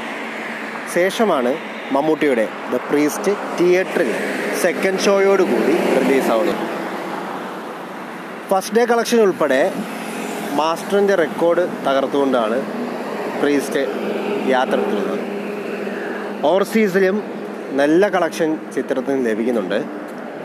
നല്ല റിപ്പോർട്ട് ചിത്രത്തിന് വരുന്നുണ്ട്. ശേഷം റിലീസായ മോഹൻ കുമാർ ഫാൻസ് എന്ന ചിത്രത്തിന് റിവ്യൂ വരുന്നുണ്ട്. പക്ഷെ നന്മ കൂടി പോയി എന്ന രീതിയിലുള്ള റിവ്യൂ കാരണം കുറവാണ്. അവരുടെ ഓഡിയൻസ് കുറവാണ്. എങ്കിലും ആവശ്യത്തിന് ഓഡിയൻസ് സൗകര്യം ഉണ്ടാക്കുന്നുണ്ട്. തിയേറ്ററുകൾക്ക് നല്ല കാലം വന്നുകൊണ്ടിരിക്കുകയാണ്. ഇനി വരാൻ പോകുന്ന മറ്റു വലിയ ചിത്രങ്ങളൂടെ ആകുമ്പോഴേക്കും തിയേറ്ററുകൾ പഴയ പോലെ തന്നെ സജീവമാകും എന്ന് വിശ്വസിക്കാം. സിനിമയിലേക്ക് കടന്നു വരികയാണെങ്കിൽ സൗണ്ട് എഫക്ട്സിനും വിഷ്വലി നല്ല കാഴ്ചകൾ തരാനും വളരെയധികം ഇമ്പോർട്ടൻസ് കൊടുത്തിട്ടുള്ള ഒരു ചിത്രമാണ് ദ പ്രീസ്റ്റ് നല്ല തിയേറ്ററിൽ തന്നെ ഈ സിനിമ കാണണം എന്നാണ് എനിക്ക് പറയാനുള്ളത്. നല്ല തിയേറ്റർ എന്ന് ഉദ്ദേശിച്ചത് നല്ല വീഡിയോ ക്വാളിറ്റിയുള്ള ഫോർ കെയോ ടു കെയോ ക്വാളിറ്റിയുള്ള theatre Dolby അറ്റ്മോസോ surround seven point one eleven point one surround സിസ്റ്റമുള്ള നല്ല തിയേറ്റർ സിസ്റ്റത്തിലിരുന്ന് കാണേണ്ട ഒരു തിയേറ്റർ മസ്വാ ചിത്രം തന്നെയാണ് ദ പ്രീസ്റ്റ് ഇടയ്ക്കിടയ്ക്ക് നമ്മളെ ഞെട്ടിക്കുന്ന രീതിയിലുള്ള ഷോർട്സ് ഉണ്ട്. ഇതിന്റെ സ്ക്രീൻ പ്ലേനെ കുറിച്ച് എനിക്ക് അധികം അഭിപ്രായങ്ങളൊന്നുമില്ല. പക്ഷേ സിനിമ പോകുന്ന രീതി മലയാളം ഫിലിം ഇൻഡസ്ട്രി കണ്ടുള്ളത് വെച്ച് കുറച്ച് മാറ്റങ്ങളുള്ള രീതിയാണ്. നമ്മൾ കാണാത്ത തരം ഒരു ഹൊറർ മിസ്റ്ററി ഇൻവെസ്റ്റിഗേറ്റീവ് ത്രില്ലർ സബ്ജക്റ്റാണ് ചിത്രം കൈകാര്യം ചെയ്യുന്നത്. കുട്ടി ഇതിനകത്തൊരു കുട്ടി അഭിനയിച്ചിട്ടുണ്ട്. ബേബി നൈനിക്കോ അങ്ങനെ എന്തോ ആണ് പേര്. എനിക്ക് ശരിക്കും ഓർമ്മ വരുന്നില്ല വളരെ മികച്ച പെർഫോമൻസ് ആണ്. മമ്മൂക്ക ഓഫ് കോഴ്സ് പറയേണ്ട കാര്യമില്ല. മഞ്ജു വാര്യർ ശക്തമായ കഥാപാത്രത്തെ അവതരിപ്പിക്കുന്നു. നിഖില എന്ന നായികയും അതേപോലെ നല്ലൊരു കഥാപാത്രം തന്നെയാണ് അവതരിപ്പിക്കുന്നത്. ഇടയ്ക്ക് ചെറിയ ലാഗുണ്ട് എങ്കിലും സിനിമ അതിന്റെ ട്രാക്കിലേക്ക് തന്നെ എത്തുന്നുണ്ട്. ഇതിന്റെ ഇന്റർവൽ പഞ്ച് അതിഗംഭീരമായിട്ട് തന്നെയാണ് എടുത്തിരിക്കുന്നത്. ശേഷം വരുന്ന സീനുകളും വളരെ മികച്ച രീതിയിൽ തന്നെ എടുത്തിട്ടുണ്ട്. ഒരു പുത്തൻ അനുഭവം തന്നെയായിരിക്കും ദ പ്രീസ്റ്റ് നിങ്ങൾക്ക് സമ്മാനിക്കുന്നത്. അതേപോലെയുള്ള തിയേറ്റർ മസ്റ്റ് വാച്ച് എന്ന് പറയുന്നതിന് കാരണം സൗണ്ട് എഫക്ട്സിന്റെയും മറ്റു കാര്യങ്ങളുടെയും പ്രാധാന്യം തന്നെയാണ്. നമുക്കൊരു മൊബൈൽ സ്ക്രീനിലോ ഒരു ടി വി സ്ക്രീനിലോ കാണുന്നതിനേക്കാൾ എഫക്റ്റ് ഓഫ് കോഴ്സ് നമുക്ക് തിയേറ്ററിൽ നിന്ന് ഈ സിനിമയിലൂടെ ലഭിക്കും. എല്ലാവരും സുരക്ഷാ മാനദണ്ഡങ്ങൾ പാലിച്ചുകൊണ്ട് സേഫ് ഡിസ്റ്റൻസോടുകൂടി തിയേറ്ററുകളിൽ സിനിമ ആസ്വദിക്കുവാൻ അഭ്യർത്ഥിക്കുകയാണ് നാല് വർഷത്തെ കാത്തിരിപ്പാണ് സ്നൈഡർ കട്ടിന് ഉള്ളത്. ഏകദേശം നാല് വർഷത്തെ കാത്തിരിപ്പ്. ഏതോ ഒരു ആൾ റിലീസ് ദ സ്നൈഡർ കട്ട് എന്ന ഹാഷ്ടാഗ് കൂടി ഇട്ട ആ പോസ്റ്റ് വേൾഡ് വൈഡായി ഡബ്ല്യു ബി ഫാൻസ് ഏറ്റെടുക്കുകയും ഫാൻസിന്റെ ആഗ്രഹപ്രകാരം ആദ്യമായി ഒരു പ്രൊഡക്ഷൻ കമ്പനി അവരുടെ ഒഫീഷ്യലി അനൗൺസ് ചെയ്യാത്ത പ്രോജക്റ്റ് പുറത്തുവിടുകയും ചെയ്തു. അതാണ് Justice League the standard cut നാല് മണിക്കൂറോളം ഉണ്ട് standard cut V F X ഒന്നും വളരെ വലിയ രീതിയിൽ ചെയ്തിട്ടില്ല. ചെറിയ ചില സീനുകൾ സ്നൈഡർ കട്ടിന് വേണ്ടി റീഷൂട്ടും ചെയ്തിട്ടുണ്ട്. എന്നാൽ ജസ്റ്റിസ് ലീഗ് ആദ്യത്തെ വേർഷൻ അതിനേക്കാൾ എത്രയോ മടങ്ങ് ഗംഭീരമാണ് സ്നൈഡർ കട്ട് ഒരുപാട് താരങ്ങൾ വന്നു നിന്നിട്ട് കാര്യമില്ല. ഉള്ളിലേക്ക് നമുക്കൊരു ഫീൽ തരാൻ സാധിക്കണം. ആ ഫീൽ നമുക്ക് സ്നൈഡർ കട്ടിൽ കിട്ടുന്നുണ്ട്. ഒരു നിമിഷം പോലും ഞാൻ സ്കിപ്പ് ചെയ്ത് കളഞ്ഞിട്ടില്ല. എനിക്ക് ഒരു സെക്കൻഡ് പോലും ലാഗും തോന്നിയിട്ടില്ല. നല്ല രസകരമായിട്ട് തന്നെയാണ് സിനിമ പോയിക്കൊണ്ടിരുന്നത്. മീശയ്ക്ക് വേണ്ടി മില്യൺ ഡോളേഴ്സ് ഡബ്ല്യു ബി ചിലവാക്കിയിട്ടുണ്ട്. സ്പൈഡർമാന്റെ ആ മീശ സ്പൈഡർമാൻ അല്ല സൂപ്പർമാന്റെ ആ മീശ കളയുക ബില്യൺ ഡോളേഴ്സാണ് കളഞ്ഞത്. പക്ഷേ എന്നിട്ടും അത് വളരെ ഒരു കളിയാക്കുന്ന രീതിയായിപ്പോയി. പക്ഷെ ഇവിടെ സൂപ്പർമാന്റെ എലവേഷൻ സീൻസ് ബാറ്റ്മാന്റെ ആദ്യത്തെ ബാറ്റ്മാൻ സ്യൂട്ടിൽ വരുന്ന സീൻസ് ഫ്ലാഷിന്റെ സീൻസ് സൈബോർഗിന്റെ സീൻസ് വണ്ടർ വുമൺ ഇവർക്കെല്ലാം പ്രാധാന്യവും കൊടുത്തിട്ടുണ്ട് അവരുടേതായ ഇമ്പോർട്ടൻസ് കൊടുത്തിട്ടുണ്ട്. ജസ്റ്റിസ് ലീഗ് ഫസ്റ്റ് വെർഷനിൽ ഒരു സൂപ്പർമാൻ ഷോ മാത്രമായിരുന്നു ചിത്രം. എന്നാൽ ഇവിടെ എല്ലാവർക്കും പ്രാധാന്യമുണ്ട്. എല്ലാവരും അവരുടേതായ രീതിയിൽ വേൾഡിനെ രക്ഷിക്കാനുള്ള കാര്യങ്ങൾ ചെയ്യുന്നുണ്ട്. നല്ല രസമായിട്ട് സ്നാറ്റർ കിട്ട് വന്നിട്ടുണ്ട് നിങ്ങൾ പറ്റുവാണെങ്കിൽ നിങ്ങൾ ഈ സൂപ്പർ ഹീറോ ഫിലിംസ് കാണുന്ന വ്യക്തികളാണെങ്കിൽ ഇത് കാണാൻ ശ്രദ്ധിക്കണം. നല്ലൊരു ചിത്രമാണ്. നമുക്ക് ഒരുപാട് ഓർമ്മകൾ നമുക്ക് തരും. സി മലയാളികൾക്ക് എപ്പോഴും ബാറ്റ്മാൻ സൂപ്പർമാൻ ഇവരുടെയൊക്കെയാണ് കൂടുതൽ പരിചയം. മാർവലിൽ നിന്ന് സത്യത്തിൽ പരിചയമുള്ളത് ആകെയുള്ളൊരു സ്പൈഡർമാൻ മാത്രമായിരുന്നു. എന്നാൽ മാർവലിലെ എല്ലാ ക്യാരക്ടേഴ്സിനും ഇപ്പോൾ നമുക്കറിയാം. അവർ പത്ത് കൊല്ലം കൊണ്ടുണ്ടാക്കിയെടുത്തതാണ് ഈ ഒരു ട്രാൻസ്ഫോർമേഷൻ ഡബ്ല്യു ബി അവരുടെ ഡാർക്ക് മോഡിലുള്ള ചിത്രങ്ങളും അവരുടെ ക്വാളിറ്റി മേക്കിങ്ങിലും പ്രശസ്തി ആർജിച്ചവരാണ്. അവർക്ക് കിട്ടിയ അബദ്ധം അവർ തന്നെ തിരുത്തിയതാണ് സ്നൈഡർ കട്ടിലൂടെ. ജോക്കർ ഉൾപ്പെടെയുള്ള താരങ്ങൾ സ്നൈഡർ കട്ടിൽ വന്നിട്ടുണ്ട്. താരങ്ങളുടെ എല്ലാം മികച്ച പെർഫോമൻസും നമുക്കിതിൽ കാണാൻ സാധിക്കും. So release the Snyder cut എന്ന ഹാഷ്ടാഗ് അത് കറക്റ്റ് ഹാഷ്ടാഗ് തന്നെയായിരുന്നു. ഒരു കറക്റ്റ് രീതി തന്നെയായിരുന്നു. ഒരുപാട് എക്സ്പെക്റ്റേഷനുള്ള ഒരു ചിത്രമായിരുന്നു വൺ അനൗൺസ് ചെയ്ത സമയത്ത് തന്നെ മമ്മൂട്ടി സി എമ്മിന്റെ വേഷം കൈകാര്യം ചെയ്യുന്നു എന്നുള്ളത് പുതുമയുള്ളൊരു കാര്യമായിരുന്നു. കാരണം മലയാളത്തിൽ അദ്ദേഹം ആ ഒരു റോൾ ഇതുവരെ ചെയ്തിട്ടില്ല. എന്നാൽ തെലുങ്കിലും തമിഴിലും അദ്ദേഹം ഈ റോൾ ചെയ്തിട്ടുണ്ട്. മൂന്ന് ഭാഷയിലും ഈ റോൾ കൈകാര്യം ചെയ്ത സി എമ്മിന്റെ റോൾ കൈകാര്യം ചെയ്ത അപൂർവ നടന്മാരിൽ അപൂർവ നടന്മാരെന്നും പറയാൻ പറ്റില്ല. ആകെയുള്ള ഒരു നടനായിരിക്കാം ഒരു പക്ഷേ മമ്മൂട്ടി. സിനിമയിലേക്ക് കടന്നു വരുമ്പോൾ ഗംഭീരമായ കാസ്റ്റാണ് മെയിനായിട്ട് ഇതിൽ പറയാനുള്ളത്. ബോബി സഞ്ജയുടെ കഥ സ്ക്രിപ്റ്റ് സ്ക്രിപ്റ്റ് സൈഡ് നോക്കുമ്പോൾ കുറച്ച് വീക്കാണെങ്കിലും കഥ റെലവന്റ് സബ്ജക്റ്റാണ് കൈകാര്യം ചെയ്യുന്നത്. റൈറ്റ് ടു റീകാൾ എന്ന ഒരു തോട്ട് അത് പറയുവാൻ വേണ്ടിയിട്ടാണ് ഈ ഫോൾ സബ്ജക്റ്റ് പറഞ്ഞു പോയിരിക്കുന്നത്. സിനിമ താ- താരതമ്യം ചെയ്യണമെങ്കിൽ നമുക്ക് റിലേറ്റ് ചെയ്യാൻ പറ്റുന്ന ചിത്രം നിർണായകം എന്ന ആസിഫ് അലിയുടെ ബോബി സഞ്ജയുടെ തന്നെ സ്ക്രിപ്റ്റ് ആയിട്ടുള്ള ആ ചിത്രമാണ്. നമുക്ക് ഇത് സിമിലാരിറ്റി എന്ന് പറയാനുള്ളത്. അതായത് ഏകദേശം ആ ഒരു സാഹചര്യങ്ങളിൽ കൂടെയാണ് ചിത്രം പോകുന്നത്. കഥയുടെ പാറ്റേൺ സിനിമയുടെ പാറ്റേൺ നോക്കിക്കഴിഞ്ഞാൽ ഒരു ആക്ഷൻ ഹീറോ ബിജു ടൈപ്പിലാണ് പടം പോകുന്നത്. പക്ഷേ ആക്ഷൻ ഹീറോ ബിജു കുറച്ച് റിയലിസ്റ്റിക് ആയിട്ട് കൈകാര്യം ചെയ്തപ്പോൾ കുറച്ച് ഡ്രാമാറ്റിക് ആയിട്ടാണ് ഈ ചിത്രം ഈ കൈകാര്യം ചെയ്തിരിക്കുന്നത്. കാസ്റ്റിനെ കുറിച്ച് ഞാൻ പ്രത്യേകം എടുത്തു പറഞ്ഞത് ഇതുവരെ കുറച്ച് നാളുകളായി മലയാളം ഫിലിം ഇൻഡസ്ട്രിയിൽ വന്നിട്ടുള്ളത് വെച്ച് വളരെ വലിയൊരു കാസ്റ്റ് ഇതിനകത്ത് ഉണ്ടായിട്ടുണ്ട്. മുരളി ഗോപി സിദ്ദിഖ് ബാലചന്ദ്ര മേനോൻ മധു ബാലചന്ദ്ര മേനോനും മധു ഒക്കെ ഗസ്റ്റ് അപ്പിയറൻസ് ആണ്. ജഗദീഷ് പ്രേംകുമാർ അങ്ങനെ എയ്റ്റീസിൽ നമ്മൾ കാണുന്ന ഒരുപാട് പേരെ എയ്റ്റീസ് നയന്റീസ് കാലഘട്ടത്തിൽ കാണുന്ന ഒരുപാട് പേരെയും അതേപോലെ ഇപ്പോഴത്തെ കാലഘട്ടത്തിൽ എനർജറ്റിക് പെർഫോമൻസ് നടത്തുന്ന ആൾക്കാരെയും ഒരുമിച്ച് സ്ക്രീനിൽ കൊണ്ടുവരുന്നു. ഞാൻ കാത്തിരുന്നത് മെയിനായിട്ടും മമ്മൂട്ടിയും എവരുമായിട്ടുള്ള സ്ക്രീൻ പ്രസൻസ് സീൻസ് കാണുവാനാണ്. മെയിനായിട്ട് മുരളി ഗോപി മമ്മൂട്ടി ജഗദീഷ് മമ്മൂട്ടി അതേപോലെ ബാലചന്ദ്രമേനോൻ മമ്മൂട്ടി. ഇവരുടെയൊക്കെ കോമ്പിനേഷൻ സീൻസാണ് മധുസാറും മമ്മൂട്ടിയായിട്ട് കോമ്പിനേഷൻ സീൻസ് ഇല്ല. പക്ഷേ അദ്ദേഹത്തിന്റെ റോളും നല്ല രസമായിട്ടുണ്ട് ഇവരുടെയൊക്കെ പെർഫോമൻസ് നല്ല രസമായിട്ട് ചിത്രത്തിൽ വന്നിട്ടുണ്ട്. മമ്മൂട്ടി സബ്റ്റിലായിട്ട് ആക്ട് ചെയ്തിരിക്കുന്ന ഒരു ചിത്രമാണ്. അദ്ദേഹത്തെ സംബന്ധിച്ചിടത്തോളം പടം ഒരു കേക്ക് വാക്ക് തന്നെയാണ്. മുരളി ഗോപിയൊക്കെ നല്ല ചരിഷ്മ സ്ക്രീനിൽ പ്രസന്റ് ചെയ്തു. മൊത്തത്തിൽ ഓവറോൾ നോക്കിക്കഴിഞ്ഞാൽ ഒരു നല്ല ചിത്രമാണ്. പക്ഷേ ഫാൻസിന്റെ എക്സ്പെക്റ്റേഷൻ മീറ്റ് ചെയ്തിട്ടില്ല ചിത്രം. അവർ ഉദ്ദേശിച്ചത് ഒരു മാസ് പൊളിറ്റിക്കൽ ത്രില്ലറാണ് ഒരിക്കലും ഇതൊരു പൊളിറ്റിക്കൽ ത്രില്ലർ സബ്ജക്റ്റ് ആണെന്ന് നമുക്ക് പറയാൻ സാധിക്കത്തില്ല. സെക്കൻഡ് ഹാഫ് ചെറിയ ചില ത്രില്ലിംഗ് എലമെൻസ് ഉണ്ട് എന്നേ ഉള്ളൂ. ഇതൊരു ഡ്രാമയാണ് ഇത് പൊളിറ്റിക്കൽ ഡ്രാമയാണ് കറക്റ്റ് പറഞ്ഞു കഴിഞ്ഞാൽ നമ്മൾ എയ്റ്റീസിൽ നമ്മൾ കണ്ടിട്ടുള്ള അതിന് വേണ്ടി മാത്രം ഒരു വിഭാഗം ഉണ്ടായിരുന്നു. പൊളിറ്റിക്കൽ ഡ്രാമ എന്ന ലേബലിൽ വരുന്ന സിനിമകൾ. അത് എയ്റ്റീസിന് ശേഷം അധികം ഉണ്ടായിട്ടില്ല. ഇല്ല ഇല്ല എന്ന് തന്നെ പറയേണ്ടി വരും. ആ ടൈപ്പിലുള്ള ഒരു ചിത്രമാണ് ഇത്.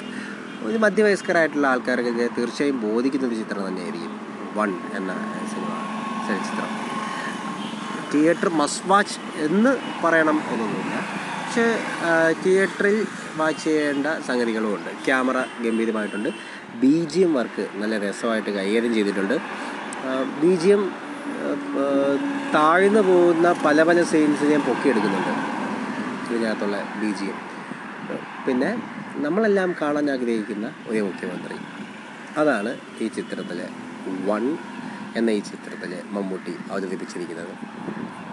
പൊതുസമയം എനിക്ക് ഇഷ്ടപ്പെട്ടു ചിത്രം. മേ ബി ഞാൻ മമ്മൂട്ടി ഫാൻ ആയതുകൊണ്ടായിരിക്കാം. പക്ഷേ ഫാമിലി ഓഡിയൻസിനെയൊക്കെ ഉറപ്പായിട്ടും ചൂസ് ചെയ്യാവുന്ന സബ്ജക്റ്റാണ് ഈ ചിത്രം ഗോഡ്സില്ല വേഴ്സസ് കോങ്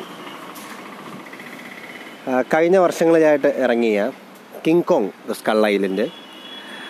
അതേപോലെ ഗോഡ്സില്ല കിങ് ഓഫ് മോൺസ്റ്റേഴ്സ്. ഇതിന്റെ തുടർച്ചയായിട്ട് വന്ന ചിത്രമാണ് ഗോഡ്സില്ല വേഴ്സസ് കോങ്.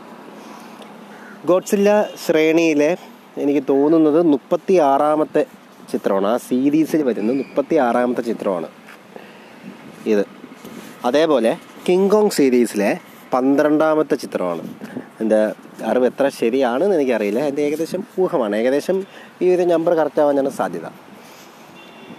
ഇതിൽ പണ്ട് മുതലേ ശത്രുക്കളായിരുന്ന രണ്ട് ടൈറ്റാൻസ് ഒത്തുചേരുമ്പോൾ അവർ തമ്മിലുണ്ടാകുന്ന അടി തന്നെയാണ് പ്രധാന ആകർഷണം. ചിത്രത്തിൽ സെക്കൻഡ് ഹാഫ് ഫസ്റ്റ് ഹാഫിനെ വെച്ച് നോക്കുന്ന സമയത്ത് വി എഫ് എക്സിലായാലും മറ്റു കാര്യങ്ങളിലായാലും വളരെ നല്ല രീതിയിൽ ഗ്രാഫിക്സ് വി എഫ് എക്സിനും ഗ്രാഫിക്സിനും ആ സ്റ്റണ്ടിനും എല്ലാം പ്രാധാന്യം കൊടുത്തിട്ടുണ്ട്. ആക്ഷൻ സീക്വൻസ് ഒക്കെ വളരെ മികച്ച രീതിയിൽ തന്നെയാണ് ഉള്ളത്. ക്ലൈമാക്സിലോട്ട് അടുക്കുന്ന സമയത്തുള്ള ട്വിസ്റ്റ് മറ്റു കാര്യങ്ങളെല്ലാം നല്ല രീതിയിൽ വർക്കൗട്ട് ആയിട്ടുണ്ട്. തിയേറ്റർ മസ്റ്റ് വാച്ചാണ് ചിത്രം. ഇപ്പോൾ എച്ച് ബി ഒ മാക്സിൽ പടം സ്ട്രീം ചെയ്യുന്നുണ്ട്. എച്ച് ബി ഒ മാക്സിൽ സ്ട്രീം ചെയ്യുന്ന പ്രോഡക്റ്റ് കണ്ട ശേഷം നെഗറ്റീവ് റിവ്യൂ പടത്തിന് വരുന്നുണ്ട്. കാരണം തിയേറ്റർ വാച്ചിനുള്ളത് തിയേറ്റർ വാച്ച് ചെയ്തിട്ടില്ല എന്നുള്ളത് തന്നെയാണ്. അതിന്റെ പ്രശ്നമെന്ന് എനിക്ക് തോന്നുന്നു. പേഴ്സണലി എനിക്ക് തിയേറ്ററിൽ ആ വലിയ സ്ക്രീനിൽ കണ്ട് ഇഷ്ടപ്പെട്ട് ചിത്രം തന്നെയാണ്. Gods Godzilla versus Kong emotional രംഗങ്ങൾ കിങ് കോങ്ങിനാണ് കൂടുതലുള്ളത്. പക്ഷേ സ്ക്രീൻ പ്രസൻസ്. വരുന്ന സമയത്ത് അത് ഗോഡ്സിലേക്കാണ് കൂടുതൽ. വരുന്ന സമയത്ത് അദ്ദേഹം ഗോഡ്സിലെ നല്ല രീതിയിൽ പുള്ളിയെ ബൂസ്റ്റ് ചെയ്യുന്നുമുണ്ട്. രണ്ടുപേരും നായകന്മാരാണ്. രണ്ടുപേരും അവരുടെ കഴിവിൽ ബെസ്റ്റാണ് ഇതിനകത്ത്. തിയേറ്ററിൽ നിന്ന് ഏകദേശം മാറാറായി. പക്ഷെ നല്ലൊരു എക്സ്പീരിയൻസ് ചിത്രം തരും. ത്രീ ഡി ഫോർമാറ്റിൽ ഇറക്കാത്തത് ചിത്രത്തിന് ഒരു നെഗറ്റീവാണ് എന്ന് പേഴ്സണലി എനിക്ക് തോന്നിയിട്ടുണ്ട്. ത്രീ ഡി കൂടെ ആയിരുന്നെങ്കിൽ എഫക്റ്റ് വേറൊരു രീതിയിലൂടെ കുറച്ചുകൂടെ കൂടുതൽ ഓഡിയൻസിനെയും കുറച്ചുകൂടി കളക്ഷനും ഇത് നേടിക്കൊടുത്തേനെ ആൾറെഡി പടം നല്ല രീതിയിൽ കളക്ട് ചെയ്യുന്നുണ്ട്. തെലുങ്കിൽ റിലീസായ വക്കീൽ സാഹിബിനെ കുറിച്ചാണ്. പവർ സ്റ്റാർ പവൻ കല്യാണിന്റെ മൂന്ന് വർഷത്തെ ഇടവേളയ്ക്ക് ശേഷം റിലീസാവുന്ന ചിത്രമാണ് വക്കീൽ സാബ്. സാധാരണ പവൻ കല്യാൺ ചിത്രങ്ങളെ വെച്ച് നോക്കുമ്പോൾ ഓപ്ഷൻ സീൻസ് അല്ലെങ്കിൽ മാസ് എലമെൻസ് താരതമ്യേന കുറവുള്ള ചിത്രമാണ് വക്കീൽ സാബ്. പിങ്ക് എന്ന സിനിമയുടെ അമിതാഭ് ബച്ചൻ നായകനായി അഭിനയിച്ച പിങ്ക് എന്ന സിനിമയുടെ ഒഫീഷ്യൽ തെലുഗു റീമേക്കാണ് വക്കീൽ സാബ്. തമിഴ് റീമേക്ക് നമ്മളെല്ലാം കണ്ടതാണ് നേർക്കൊണ്ട് പാറവൈ ശേഷം വന്ന തെലുഗു റീമേക്കാണ് ബോണി കപൂർ തന്നെയാണ് ഇവിടെയും അത് അസോസിയേറ്റ് ആയിട്ട് പ്രൊഡ്യൂസ് ചെയ്തിരിക്കുന്നത്. പിങ്ക് തമിഴിലേക്ക് വന്നപ്പോൾ ഒരു സ്റ്റണ്ട് ചേർത്ത് കുറച്ച് മാസ് എലമെന്റ്സ് ചേർത്ത് വന്നിട്ടുണ്ടെങ്കിൽ ഇവിടെ മൂന്നോളം സ്റ്റണ്ട് ചേർത്ത് ചെറിയൊരു flashback scenes flashback സീൻസിന് കുറച്ച് കൂടുതൽ ലെങ്തും കൂടെ കൊടുത്തുകൊണ്ടാണ് ഈ സിനിമ ഇറങ്ങിയിരിക്കുന്നത്. പവൻ കല്യാൺ ഫാൻസിന് ആവശ്യത്തിന് വേണ്ട സംഭവങ്ങൾ ഇതിനകത്ത് കൊടുത്തിട്ടുണ്ട്. പിന്നെ കാര്യങ്ങൾ നമ്മുടെ മാനസികമായിട്ട് തന്നെ റിലേറ്റ് ചെയ്യാൻ ഉള്ള രീതിയിലാണ് ഈ സിനിമ എടുത്തിരിക്കുന്നത്. അതായത് ആ മൂന്ന് പെൺകുട്ടികളെ രജിസ്റ്റർ ചെയ്യുന്നുണ്ട് സിനിമയിൽ ആദ്യം തന്നെ. തമിഴിൽ നമ്മളത് അങ്ങനെ ഒരു അതിനുള്ള സമയം അവർ കൊടുത്തിട്ടില്ല. ഡയറക്റ്റ്ലി ഇൻസിഡന്റിലേക്ക് കൊടുക്കേണ്ടത് ചെറിയൊരു പാട്ട് മറ്റു കാര്യങ്ങളൊക്കെ ആയിട്ട് നമുക്ക് റിലേറ്റ് ചെയ്യാൻ പറ്റുന്ന രീതിയിലേക്ക് മെന്റലി നമുക്ക് അവരോട്ട് റിലേറ്റ് ചെയ്യാൻ പറ്റുന്ന രീതിയിലേക്കൊക്കെ എത്തുന്നുണ്ട്. മികച്ച പ്രതിനായക വേഷവുമായി പ്രകാശ് രാജുണ്ട് പിന്നെ അദ്ദേഹത്തിന്റെ സ്ക്രീൻ പ്രസൻസ് പവൻ കല്യാണിന്റെ സ്ക്രീൻ പ്രസൻസ് തന്നെയാണ് സിനിമയുടെ ഏറ്റവും വലിയ highlight court scenes climax scenes ഒക്കെ നല്ല രീതിയിൽ ക്ലിയറായിട്ട് നല്ല രസമായിട്ട് വന്നിട്ടുണ്ട്. പവൻ കല്യാൺ ഫാൻസ് എന്താണെന്ന് നമുക്ക് അറിയാം. വളരെ മികച്ച വളരെ വലിയ ഫാൻഡമുള്ള ആളാണ്. അദ്ദേഹത്തിന്റെ ചേട്ടൻ ചിരഞ്ജീവിയെക്കാട്ടിയും ഫാൻ ബേസ് ഉള്ള തെലുങ്കിൽ ഏറ്റവും കൂടുതൽ ഫാൻ ബേസ് ഉള്ള നടന്മാരിൽ ഒരാളാണ്. അപ്പോൾ അദ്ദേഹം എനിക്ക് തോന്നുന്നു അദ്ദേഹം കഴിഞ്ഞേ ഉള്ളൂ. മഹേഷ് ബാബുവിന്റെ ഫാൻസ് അതിന്റെ ഒരു ശക്തിയും കാര്യങ്ങളൊക്കെ. സോ അത്രയും ഫാൻ ബേസ് ഉള്ള ഒരാളുടെ ചിത്രമാണ്. അദ്ദേഹത്തിന്റെ ട്രെയിലർ ആ സിനിമയുടെ ട്രെയിലർ റിലീസ് ചെയ്തപ്പോൾ തന്നെ അതിന് വരെ fans first day first show പോലെ തിയേറ്ററിൽ ആഹ്ലാദിച്ച ചിത്രമാണ്. അതേപോലെ തിയേറ്റർ റിലീസും കഴിഞ്ഞ വർഷം ഈ കോവിഡ് പാൻഡമിക് സിറ്റുവേഷൻസിൽ റിലീസ് ചെയ്ത ഏറ്റവും കൂടുതൽ കളക്ഷൻ നേടിയ ചിത്രങ്ങളിൽ ഒന്നാണ് വക്കീൽ സാബ്. എന്നിട്ടും ഏകദേശം കുറച്ച് കഴിഞ്ഞ് പടം ആമസോണിൽ സ്ട്രീം ചെയ്തു തുടങ്ങി. അത് വർദ്ധിച്ച കോവിഡ് വ്യാപനം മൂലമാണ് ആ ഒരു തീരുമാനത്തിലേക്ക് അവരെത്തിയത്. ഒരുപാട് തിയേറ്റർ തിയേറ്ററിൽ പടം റിലീസ് ചെയ്തു. ഫിഫ്റ്റി പെർസെന്റ് ഒക്കുപ്പൻസിയോട് കൂടി കഴിഞ്ഞ് നല്ല കളക്ഷൻ ചിത്രത്തിന് നേടാൻ സാധിച്ചു. ബാക്കി പവൻ കല്യാൺ ചിത്രങ്ങളെ വെച്ച് നോക്കുമ്പോൾ കളക്ഷൻ അത് കോവിഡ് സിറ്റുവേഷൻ മൂലമാണ്. കുറച്ച് കുറവാണ് ഈ ചിത്രത്തിന്. പിങ്ക് കണ്ടവർക്കും കാണാൻ പറ്റിയ സിനിമ തന്നെയാണ് ഇത്. പിങ്കിൽ നിന്നും ഉണ്ടായ മാറ്റം നമുക്ക് ഈ സിനിമയൊക്കെ ആകുമ്പോൾ അറിയാൻ സാധിക്കും. കുഴപ്പമില്ലാത്തൊരു ആവറേജ് ഫ്ലിക്കാണ് വക്കീൽ സാർ. യുവരത്ന. ഏറ്റവും പുതിയ കന്നഡ റിലീസാണ് യുവരത്ന. പുനീതിന്റെ ഏറ്റവും അവസാനമായിട്ട് ഇറങ്ങിയ ചിത്രമാണ്. പടം ഏകദേശം ഏറ്റവും കുറവ് ദിവസം കൊണ്ട് ആമസോണിൽ സ്ട്രീം ചെയ്തതാണ്. ഏറ്റവും കുറവ് ദിവസം കൊണ്ട് ആമസോണിൽ അല്ലെങ്കിൽ ഒ ടി ടി പ്ലാറ്റ്ഫോമിൽ സ്ട്രീം ചെയ്ത പ്രമുഖരുടെ കൂട്ടത്തിലുള്ളവരുടെ ചിത്രമാണ് യുവരത്ന. പടം കുഴപ്പമില്ലാത്ത രീതിയിൽ കളക്ട് ചെയ്ത് വരുന്നുണ്ടായിരുന്നു. പക്ഷേ കർണാടകയിൽ റൈസ് ചെയ്ത കോവിഡ് നയന്റീൻ പാൻഡമിക് സിറ്റുവേഷൻ കാരണം തിയേറ്റർ ക്ലോസ് ചെയ്ത ശേഷമാണ് ഒ ടി ടിയിലേക്ക് പടം നേരിട്ടെത്തിയത്. സാധാരണ ക്ലീഷെ കന്നഡ സ്റ്റോറി തന്നെയാണ്. എങ്കിൽ കുറച്ച് ക്വാളിറ്റിയോട് കൂടി പടം ചെയ്യാൻ സാധിച്ചിട്ടുണ്ട്. ഹോംബാലെ ഫിലിംസ് ആണ് പടം പ്രൊഡ്യൂസ് ചെയ്തതും ഡിസ്ട്രിബ്യൂട്ട് ചെയ്തതും. കെ ജി എഫിന്റെ ഒരു ക്വാളിറ്റി നിലനിർത്താൻ അവർക്ക് സാധിച്ചിട്ടുണ്ട്. സാധാരണ കന്നഡ സിനിമകളിൽ കണ്ടിട്ടുള്ള ചിത്രങ്ങൾ അങ്ങനെയുള്ള സീൻസ് അല്ലാതെ കുറച്ച് ക്ലീഷ അല്ലാത്ത കുറച്ച് പുതുമയുള്ള കുറച്ച് സീൻസ് ഫിലിമിലുണ്ട് ക്വാളിറ്റിയുള്ള ഫൈറ്റ് സീക്വൻസ് സോങ് സീക്വൻസ് പിന്നെ ആ, എനർജ എനർജറ്റിക് പെർഫോമൻസ്. പ്രകാശ് രാജിന്റെ ഗംഭീരമുള്ള ഗംഭീര പവർഫുൾ ആയിട്ടുള്ള ഒരു ക്യാരക്ടർ പിന്നെ സയേഷയുടെ നായിക തുല്യമായ റോൾ. ഇതൊക്കെയാണ് പടത്തിന്റെ ഹൈലൈറ്റ്. പടം ഏകദേശം ഇരുപത്തി ഒൻപത് കോടിയോളം കളക്ട് ചെയ്തു എന്നാണ് അൺഒഫീഷ്യലി ആയിട്ട് പറയുന്ന ട്രാക്ക് റെക്കോർഡ് ട്രാക്സ് പറയുന്നത്. പടം ഹിറ്റ് സ്റ്റാറ്റസിൽ തന്നെയാണ് നിലനിൽക്കുന്നത്. കോൾഡ് കേസ് ആമസോണിൽ രണ്ട് ദിവസം മുമ്പ് സ്ട്രീമിംഗ് ആരംഭിച്ച ചിത്രമാണ് കോൾഡ് കേസ് മലയാളത്തിലാണ് ചിത്രം ഇപ്പോൾ റിലീസ് ചെയ്തിരിക്കുന്നത്. പൃഥ്വിരാജ് സുകുമാരനാണ് ഇതിനകത്ത് മെയിൻ ക്യാരക്ടറായിട്ട് ചെയ്തിരിക്കുന്നത്. റിവ്യൂസ് നെഗറ്റീവ് റിവ്യൂസ് ഒരുപാട് വരുന്നുണ്ട്. അതിനകത്ത് ഏറ്റവും പ്രധാനപ്പെട്ട ചില റിവ്യൂകളിലൊന്ന് ഇതിന്റെ സൗണ്ട് ഡബ്ബിംഗ് സൗണ്ട് അത്ര അങ്ങോട്ട് പെർഫെക്റ്റ് ആയിട്ട് തോന്നിയിട്ടില്ല എന്നുള്ളതാണ്. രണ്ടാമത്തെ കാര്യം രണ്ട് വള്ളത്തിൽ കാൽ വെച്ച് യാത്ര ചെയ്യുമ്പോൾ വീഴും എന്ന കാര്യം ഉറപ്പാണ് എന്നുള്ള രീതിയിൽ അതായത് ഹൊററും ഇൻവെസ്റ്റിഗേഷനും ഒരുമിച്ച് വന്ന ഒരു ഫിലിമാണ് ഇത്. സോ അത് രണ്ടും ലിങ്കായി വന്നത് ശരിയായിട്ടില്ല എന്നുള്ളതാണ്. ഏറ്റവും പ്രധാനപ്പെട്ട വേറൊരു റിവ്യൂ വന്നതെന്ന് വെച്ച് കഴിഞ്ഞാൽ ഇൻട്രസ്റ്റിംഗ് ആയിട്ട് തോന്നിയില്ല. അതായത് അത്രയും അങ്ങോട്ട് ജംസ്കെയർ സീൻസ് ആയിരുന്നു കൂടുതൽ. വളരെയധികം ഇൻട്രസ്റ്റിംഗ് ആയിട്ട് തോന്നിയില്ല ലാഗ് ഉണ്ടാക്കി എന്നുള്ളതാണ്. ഇതോടെ ബന്ധപ്പെട്ട് ആദ്യമേ നമ്മൾ ചിന്തിക്കേണ്ട കാര്യം. കഴിഞ്ഞ ഒന്നൊന്നര വർഷക്കാലമായി നമ്മൾ ഈ പാൻഡമിക് സിറ്റുവേഷൻസിൽ വീട്ടിലാണ് തിയേറ്റേഴ്സ് ഒന്നും തുറന്നിട്ടില്ല. ഈ ഒരു സമയത്തിൽ ഒരു വിഭാഗം ആൾക്കാർ എക്സ്പ്ലോർഡ് അതായത് വേറെ ലാംഗ്വേജസിലെ വേറെ ഭാഷയിലെ വേറെ രാജ്യത്തെ സിനിമകളൊക്കെ കാണുന്നുണ്ട്. അവരുടെ കഴിവും മറ്റു കാര്യങ്ങളെല്ലാം നമ്മൾ കാണുന്നുണ്ട്. ഒരുപാട് വെബ് സീരീസ് ഒരുപാട് മികച്ച രീതിയിലുള്ള വെബ് സീരീസും മറ്റും ഇവിടെ റിലീസാവുന്നുണ്ട് ശരിയല്ലേ?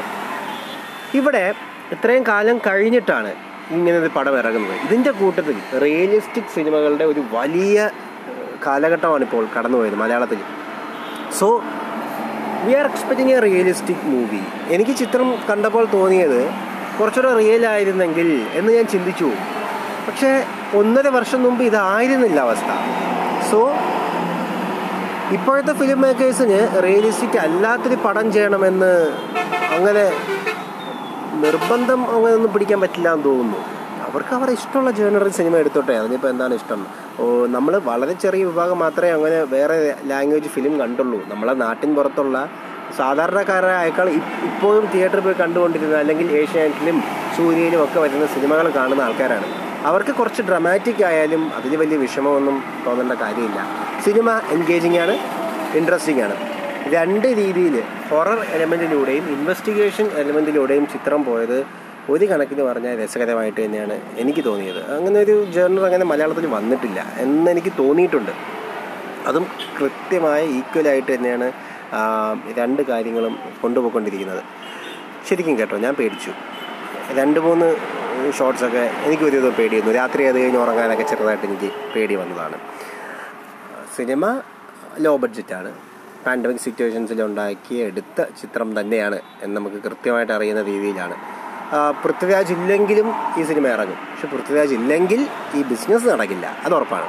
സി ഒരു കാര്യം പ്രധാനമായിട്ടും നമ്മൾ ചിന്തിക്കേണ്ടത് മലയാളത്തിലെ ഏറ്റവും കഴിവുള്ള സംവിധായകരിൽ ഒരാളാണ് പൃഥ്വിരാജ് സുകുമാരൻ എന്ന തന്റെ ആദ്യത്തെ സിനിമയോട് കൂടി തന്നെ തെളിയിച്ച ആളാണ്. ആ അദ്ദേഹം ഇത്ര ഡ്രാമാറ്റിക് ആയിട്ട് അഭിനയിക്കേണ്ട ഒരു സിനിമയാണെന്ന് മനസ്സിലായിട്ടും അഭിനയിച്ചിട്ടുണ്ടെങ്കിൽ അതിന്റെ ആവശ്യകത ഇവിടെ ഉണ്ട് എന്ന് അദ്ദേഹത്തിന് അറിയാം എന്നുള്ളൊരു കാര്യമുള്ളതുകൊണ്ടാണ്. ജോമോൻ ടി ജോണാണ് ഇതിന്റെ പ്രൊഡ്യൂസർ അറിയാം നമുക്ക് ആരാണെന്ന്. ഈസ് എ സിനിമാറ്റോഗ്രാഫർ റിയലിസ്റ്റിക് സിനിമകൾ എടു അറക്കം എടുത്തിട്ടുള്ള ആളാണ് ഈ ജോമോൻ ടി. ജോൺ. അദ്ദേഹം പ്രൊഡ്യൂസ് ചെയ്ത സിനിമയാണ് അതും നമ്മൾ ആലോചിക്കണം. So dramatic is not an issue it's not a mistake അതൊരു മിസ്റ്റേക്ക് ആയിട്ടൊന്നും ഇല്ല. എല്ലാത്തരം ചിത്രങ്ങളും ഇവിടെ ഓടത്തെ നമുക്ക് മാസ് മസാലകളും വേണം. റിയലിസ്റ്റിക്കും വേണം. ഇതേപോലെ കുറച്ച് ഡ്രാമാറ്റിക് ആയിട്ടുള്ള സിനിമയും വേണം. വളരെ ഗംഭീരമായിട്ടുള്ള ട്വിസ്റ്റുകളോ അങ്ങനെ ഒന്നും ഇതിനകത്തില്ല. ലോ ബഡ്ജറ്റിൽ ആൾക്കാർക്ക് മനസ്സിലാവുന്ന രീതിയിൽ വളരെ വ്യക്തമായിട്ട് തന്നെയാണ് ചിത്രം പോയിക്കൊണ്ടിരിക്കുന്നത്. കുറച്ച് നാളായി പോഡ്കാസ്റ്റ് ചെയ്തിട്ട്. കൊറോണയും മറ്റു ചില തിരക്കുകളും ഒക്കെ കാരണമാണ് ചെയ്യാൻ പറ്റാണ്ടിരുന്നത്. സിനിമയെ കാണാനും സമയം കിട്ടിയിട്ടില്ല. അതായത് തിയേറ്ററിൽ പോയി കാണാനും സമയം കിട്ടിയിട്ടില്ല. അതിനുള്ള സാഹചര്യം വന്നിട്ടില്ല. ഇപ്പോൾ അണ്ണാത്തെ എന്ന ഫിലിം കണ്ട ശേഷമാണ് ഞാൻ അതിനെക്കുറിച്ച് പറയുന്നത്. വളരെ മോശം റിവ്യൂ ആണ് സിനിമയെക്കുറിച്ച് വന്നുകൊണ്ടിരിക്കുന്നത് ബേസിക്കലി നമ്മൾ പടം ഇറങ്ങി മെട്രോ സൈഡിൽ നിന്നും നമ്മളെ കേരളത്തിൽ നിന്നുമൊക്കെ മോശം റിവ്യൂസാണ് പടത്തിന് വന്നുകൊണ്ടിരിക്കുന്നത് പടത്തെക്കുറിച്ച് വലിയ അഭിപ്രായങ്ങൾ പറയാനൊന്നും ഞാനില്ല. ഞാൻ എന്താണോ ട്രെയിലറിൽ കണ്ടത് ആ ട്രെയിലറിൽ നിന്ന് ഞാൻ എന്താണോ ആ കഥയെക്കുറിച്ച് മനസ്സിലാക്കിയത് അതിൽ നിന്നും വളരെ വലിയ വ്യത്യാസങ്ങളൊന്നും ഇല്ലാതെ തന്നെയാണ് സിനിമ ആദ്യം മുതൽ അവസാനം വരെയും പോയത്. ചെറിയൊരു വ്യത്യാസം മാത്രമേ ഞാൻ ആലോചിച്ച് വെച്ചിരുന്ന കട കഥയിൽ നിന്നും ചെറിയൊരു വ്യത്യാസം മാത്രമേ അതിലുണ്ടായിട്ടുള്ളൂ. ബാക്കിയെല്ലാം നമ്മൾ വിചാരിച്ച കണക്ക് തന്നെയാണ് ആ ട്രെയിലറിൽ നിന്നുമുള്ള സിനിമ ഊഹിക്കാൻ നമുക്ക് പറ്റിയത്. ഏകദേശം എൺപത് ശതമാനത്തോളം ആൾക്കാർക്കും ഇത് തന്നെയായിരിക്കും അവസ്ഥ. എന്താണോ ആ ട്രെയിലറിലുള്ളത് അത് തന്നെയാണ് ആ സിനിമ. പടയപ്പ എന്ന ഫിലിമുണ്ട് രജനീകാന്തിന്റെ. നയന്റീൻ നയന്റി നയനിലാണ് ആ സിനിമ ഇറങ്ങുന്നത്. അതായത് ഏകദേശം ഇരുപത്തി രണ്ട് കൊല്ലമായി ആ സിനിമ ഇറങ്ങിയിട്ട്. ഇരുപത്തി രണ്ട് വർഷം. ഇരുപത്തിരണ്ട് വർഷം കഴിഞ്ഞും ഇക്കഴിഞ്ഞ ഞായറാഴ്ച സൺ ടി വിയിൽ പടയപ്പ പ്രൈം ടൈമിൽ അതും ഞായറാഴ്ച പ്രൈം ടൈമിൽ അവർ ആ സിനിമ ഇട്ടു. പടയപ്പ. അവർ ഇട്ടു. വളരെ വലിയ പ്രമോയാണ് ആ പടയപ്പയ്ക്ക് കൊടുത്തത്. ആലോചിക്കണം. ഇരുപത്തിരണ്ട് വർഷം കഴിഞ്ഞിട്ടും ഒരു സിനിമ ഞായറാഴ്ച പ്രൈം ടൈമിൽ ഇടാൻ ഇത്രയും പ്രമോ. അതിനകത്ത് വേറെയും കുറച്ച് കാരണങ്ങളുണ്ട്. കാരണം ഏഴ് വർഷങ്ങൾക്ക് ശേഷമാണ് സൺ ടി വിയിലേക്ക് പടയപ്പ് എത്തുന്നത്. അത് വേറെ വേറെ ചാനലിലും കൊണ്ടായിരുന്നു ആ പടം. അപ്പോൾ ഈ പടയപ്പ സൺ ടി വിയിൽ വന്നത് വളരെ വലിയ ടി ആർ പി റേറ്റിങ്ങോട് കൂടി തന്നെയാണ്. അതിന് ടി ആർ പി റേറ്റിംഗ് വളരെ നല്ല മികച്ച ടി ആർ പി റേറ്റിംഗ് ആണ് കിട്ടിയത്. മാത്രവുമല്ല ഇരുപത് ശതമാനത്തോളം തിയേറ്റർ അഡ്വാൻസ് ബുക്കിങ്ങിൽ കൂടുതലും നടന്നു അണ്ണാത്തയുടെ. സോ സൺ ടി വി വളരെ മികച്ച രീതിയിൽ പ്രൊമോഷൻസ് കൊടുത്തിട്ടുണ്ടായിരുന്നു. സൺ ടി വിയുടെ പ്രൊമോഷൻസ് എല്ലാം ഫാമിലി ഓഡിയൻസിനെ ഓറിയന്റ് ഓറിയന്റ് ചെയ്തിട്ടാണ്. അവരെയാണ് നമ്മൾ ഫോക്കസ് ചെയ്യുന്ന രീതിയിൽ തന്നെയാണ് അവരുടെ പരസ്യങ്ങളെല്ലാം പോയത്. നമ്മ വീട്ടു പിള്ളൈ കടൈക്കുട്ടി സിംഹം ഈ മോഡൽ ഒരു ഫാമിലി ഓറിയന്റഡ് ചിത്രമാണ് അണ്ണാത്തെ. ശരിയാണ്. ശിവയുടെ മുൻപത്തെ സിനിമകളുടെ എല്ലാം കൂടി ഇത് മിക്സാണ് അണ്ണാത്തെ അദ്ദേഹത്തിന് മുമ്പുള്ള സിനിമകളും അതിന് മുമ്പുള്ള സിനിമകളുടെ മിക്സ് തന്നെയാണ്. പക്ഷേ ഇതിനകത്ത് ഏകദേശം ഒരുപാട് സിനിമകളുടെ റെഫറൻസ് അതേ കണക്കുള്ള കോപ്പി പോലെ പറയുന്നുണ്ട്. ഒരു സ്ഥിരം പക്ക തമിഴ് മാസ് മസാല ഫാമിലി എന്റർടൈനറാണ് അണ്ണാത്തെ അതിൽ കൂടുതലൊന്നും ഇതിൽ നിന്ന് പ്രതീക്ഷിക്കേണ്ട കാര്യമില്ല. നമ്മളെന്തെയാണ് അണ്ണാത്തെ കാണാൻ പോകുന്നത്? നമ്മൾ രജനീകാന്തിനെ കാണാൻ ഞാൻ പോകുന്നത്. അവിടെ നമ്മൾ പ്രത്യേകിച്ച് കഥ നോക്കേണ്ട കാര്യമൊന്നുമില്ല. ഞാൻ ഇത്ര ചിന്തിക്കുന്ന ആളാണ്. ഞാൻ വളരെ കുഴപ്പമില്ലാത്ത രീതിയിൽ ആ സിനിമ തിയേറ്ററിൽ നിന്ന് എൻജോയ് ചെയ്ത ഒരു ചിത്രമാണ്. ഇതിന്റെ ഏറ്റവും വലിയ പ്രത്യേകത ഏകദേശം പടയപ്പ അല്ലെങ്കിൽ മുത്തു എന്നീ ചിത്രങ്ങൾക്ക് ശേഷം ഗ്രാമഭാഗങ്ങളിലേക്ക് രജനീകാന്ത് എത്തുന്നു എന്നുള്ളതാണ്. ഗ്രാമത്തിൽ ഷൂട്ട് ചെയ്യുന്നു ഗ്രാമഭാഗത്ത് ഷൂട്ട് ചെയ്യുന്നു അങ്ങനെയുള്ള കാര്യങ്ങളൊക്കെ ഗ്രാമത്തലവനായിട്ട് എത്തുന്നു ഈ ലെവലിൽ അതിൽ ഇത്ര വർഷങ്ങൾക്ക് ശേഷമാണ് രജനീകാന്ത് ചെയ്യുന്നത്. രജനീകാന്തിന്റെ ഓഡിയൻസ് തമിഴ്നാട്ടിൽ എല്ലായിടത്തും ഉണ്ട്. നമ്മൾ തമിഴ്നാട് എന്ന് പറഞ്ഞ സംസ്ഥാനം നോക്കിക്കഴിഞ്ഞാൽ ചെന്നൈ മധുരൈ കോയമ്പത്തൂർ ഇത് കണക്കുള്ള വലിയ വലിയ കുറച്ച് മെട്രോ സിറ്റീസ് കഴിഞ്ഞാൽ തമിഴ്നാട് മുഴുവൻ ഗ്രാമങ്ങളാണ്. എല്ലാം ഗ്രാമങ്ങളാണ്. കുറച്ച് കുറച്ച് സിറ്റീസ് മാത്രമേ മെയിനായിട്ടുള്ളൂ അവരുടെ വരുമാനത്തിന്റെ ഏറ്റവും വലിയ ഭാഗം ഈ സിറ്റീസിൽ നിന്നാണെങ്കിലും പിന്നെയുള്ളത് ഗ്രാമങ്ങളാണ്. അതായത് ബി സി ക്ലാസ്സുകൾ ഉള്ള തിയേറ്റേഴ്സ് ഉള്ള സ്ഥലങ്ങൾ. അതാണ് അവിടെ ഉള്ളത്.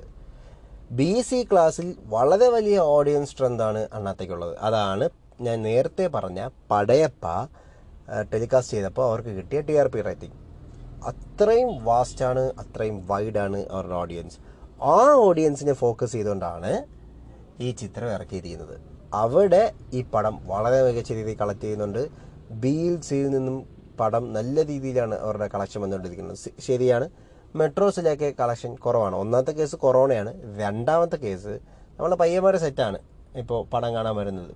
മൂന്നാമത്തെ കാര്യം രജനിയുടെ അവസാനത്തെ പൊളിറ്റിക്കൽ വ്യൂസ് അത് വളരെ വലിയ വിമർശനങ്ങൾക്ക് വഴിവെച്ചിട്ടുള്ളതാണ്.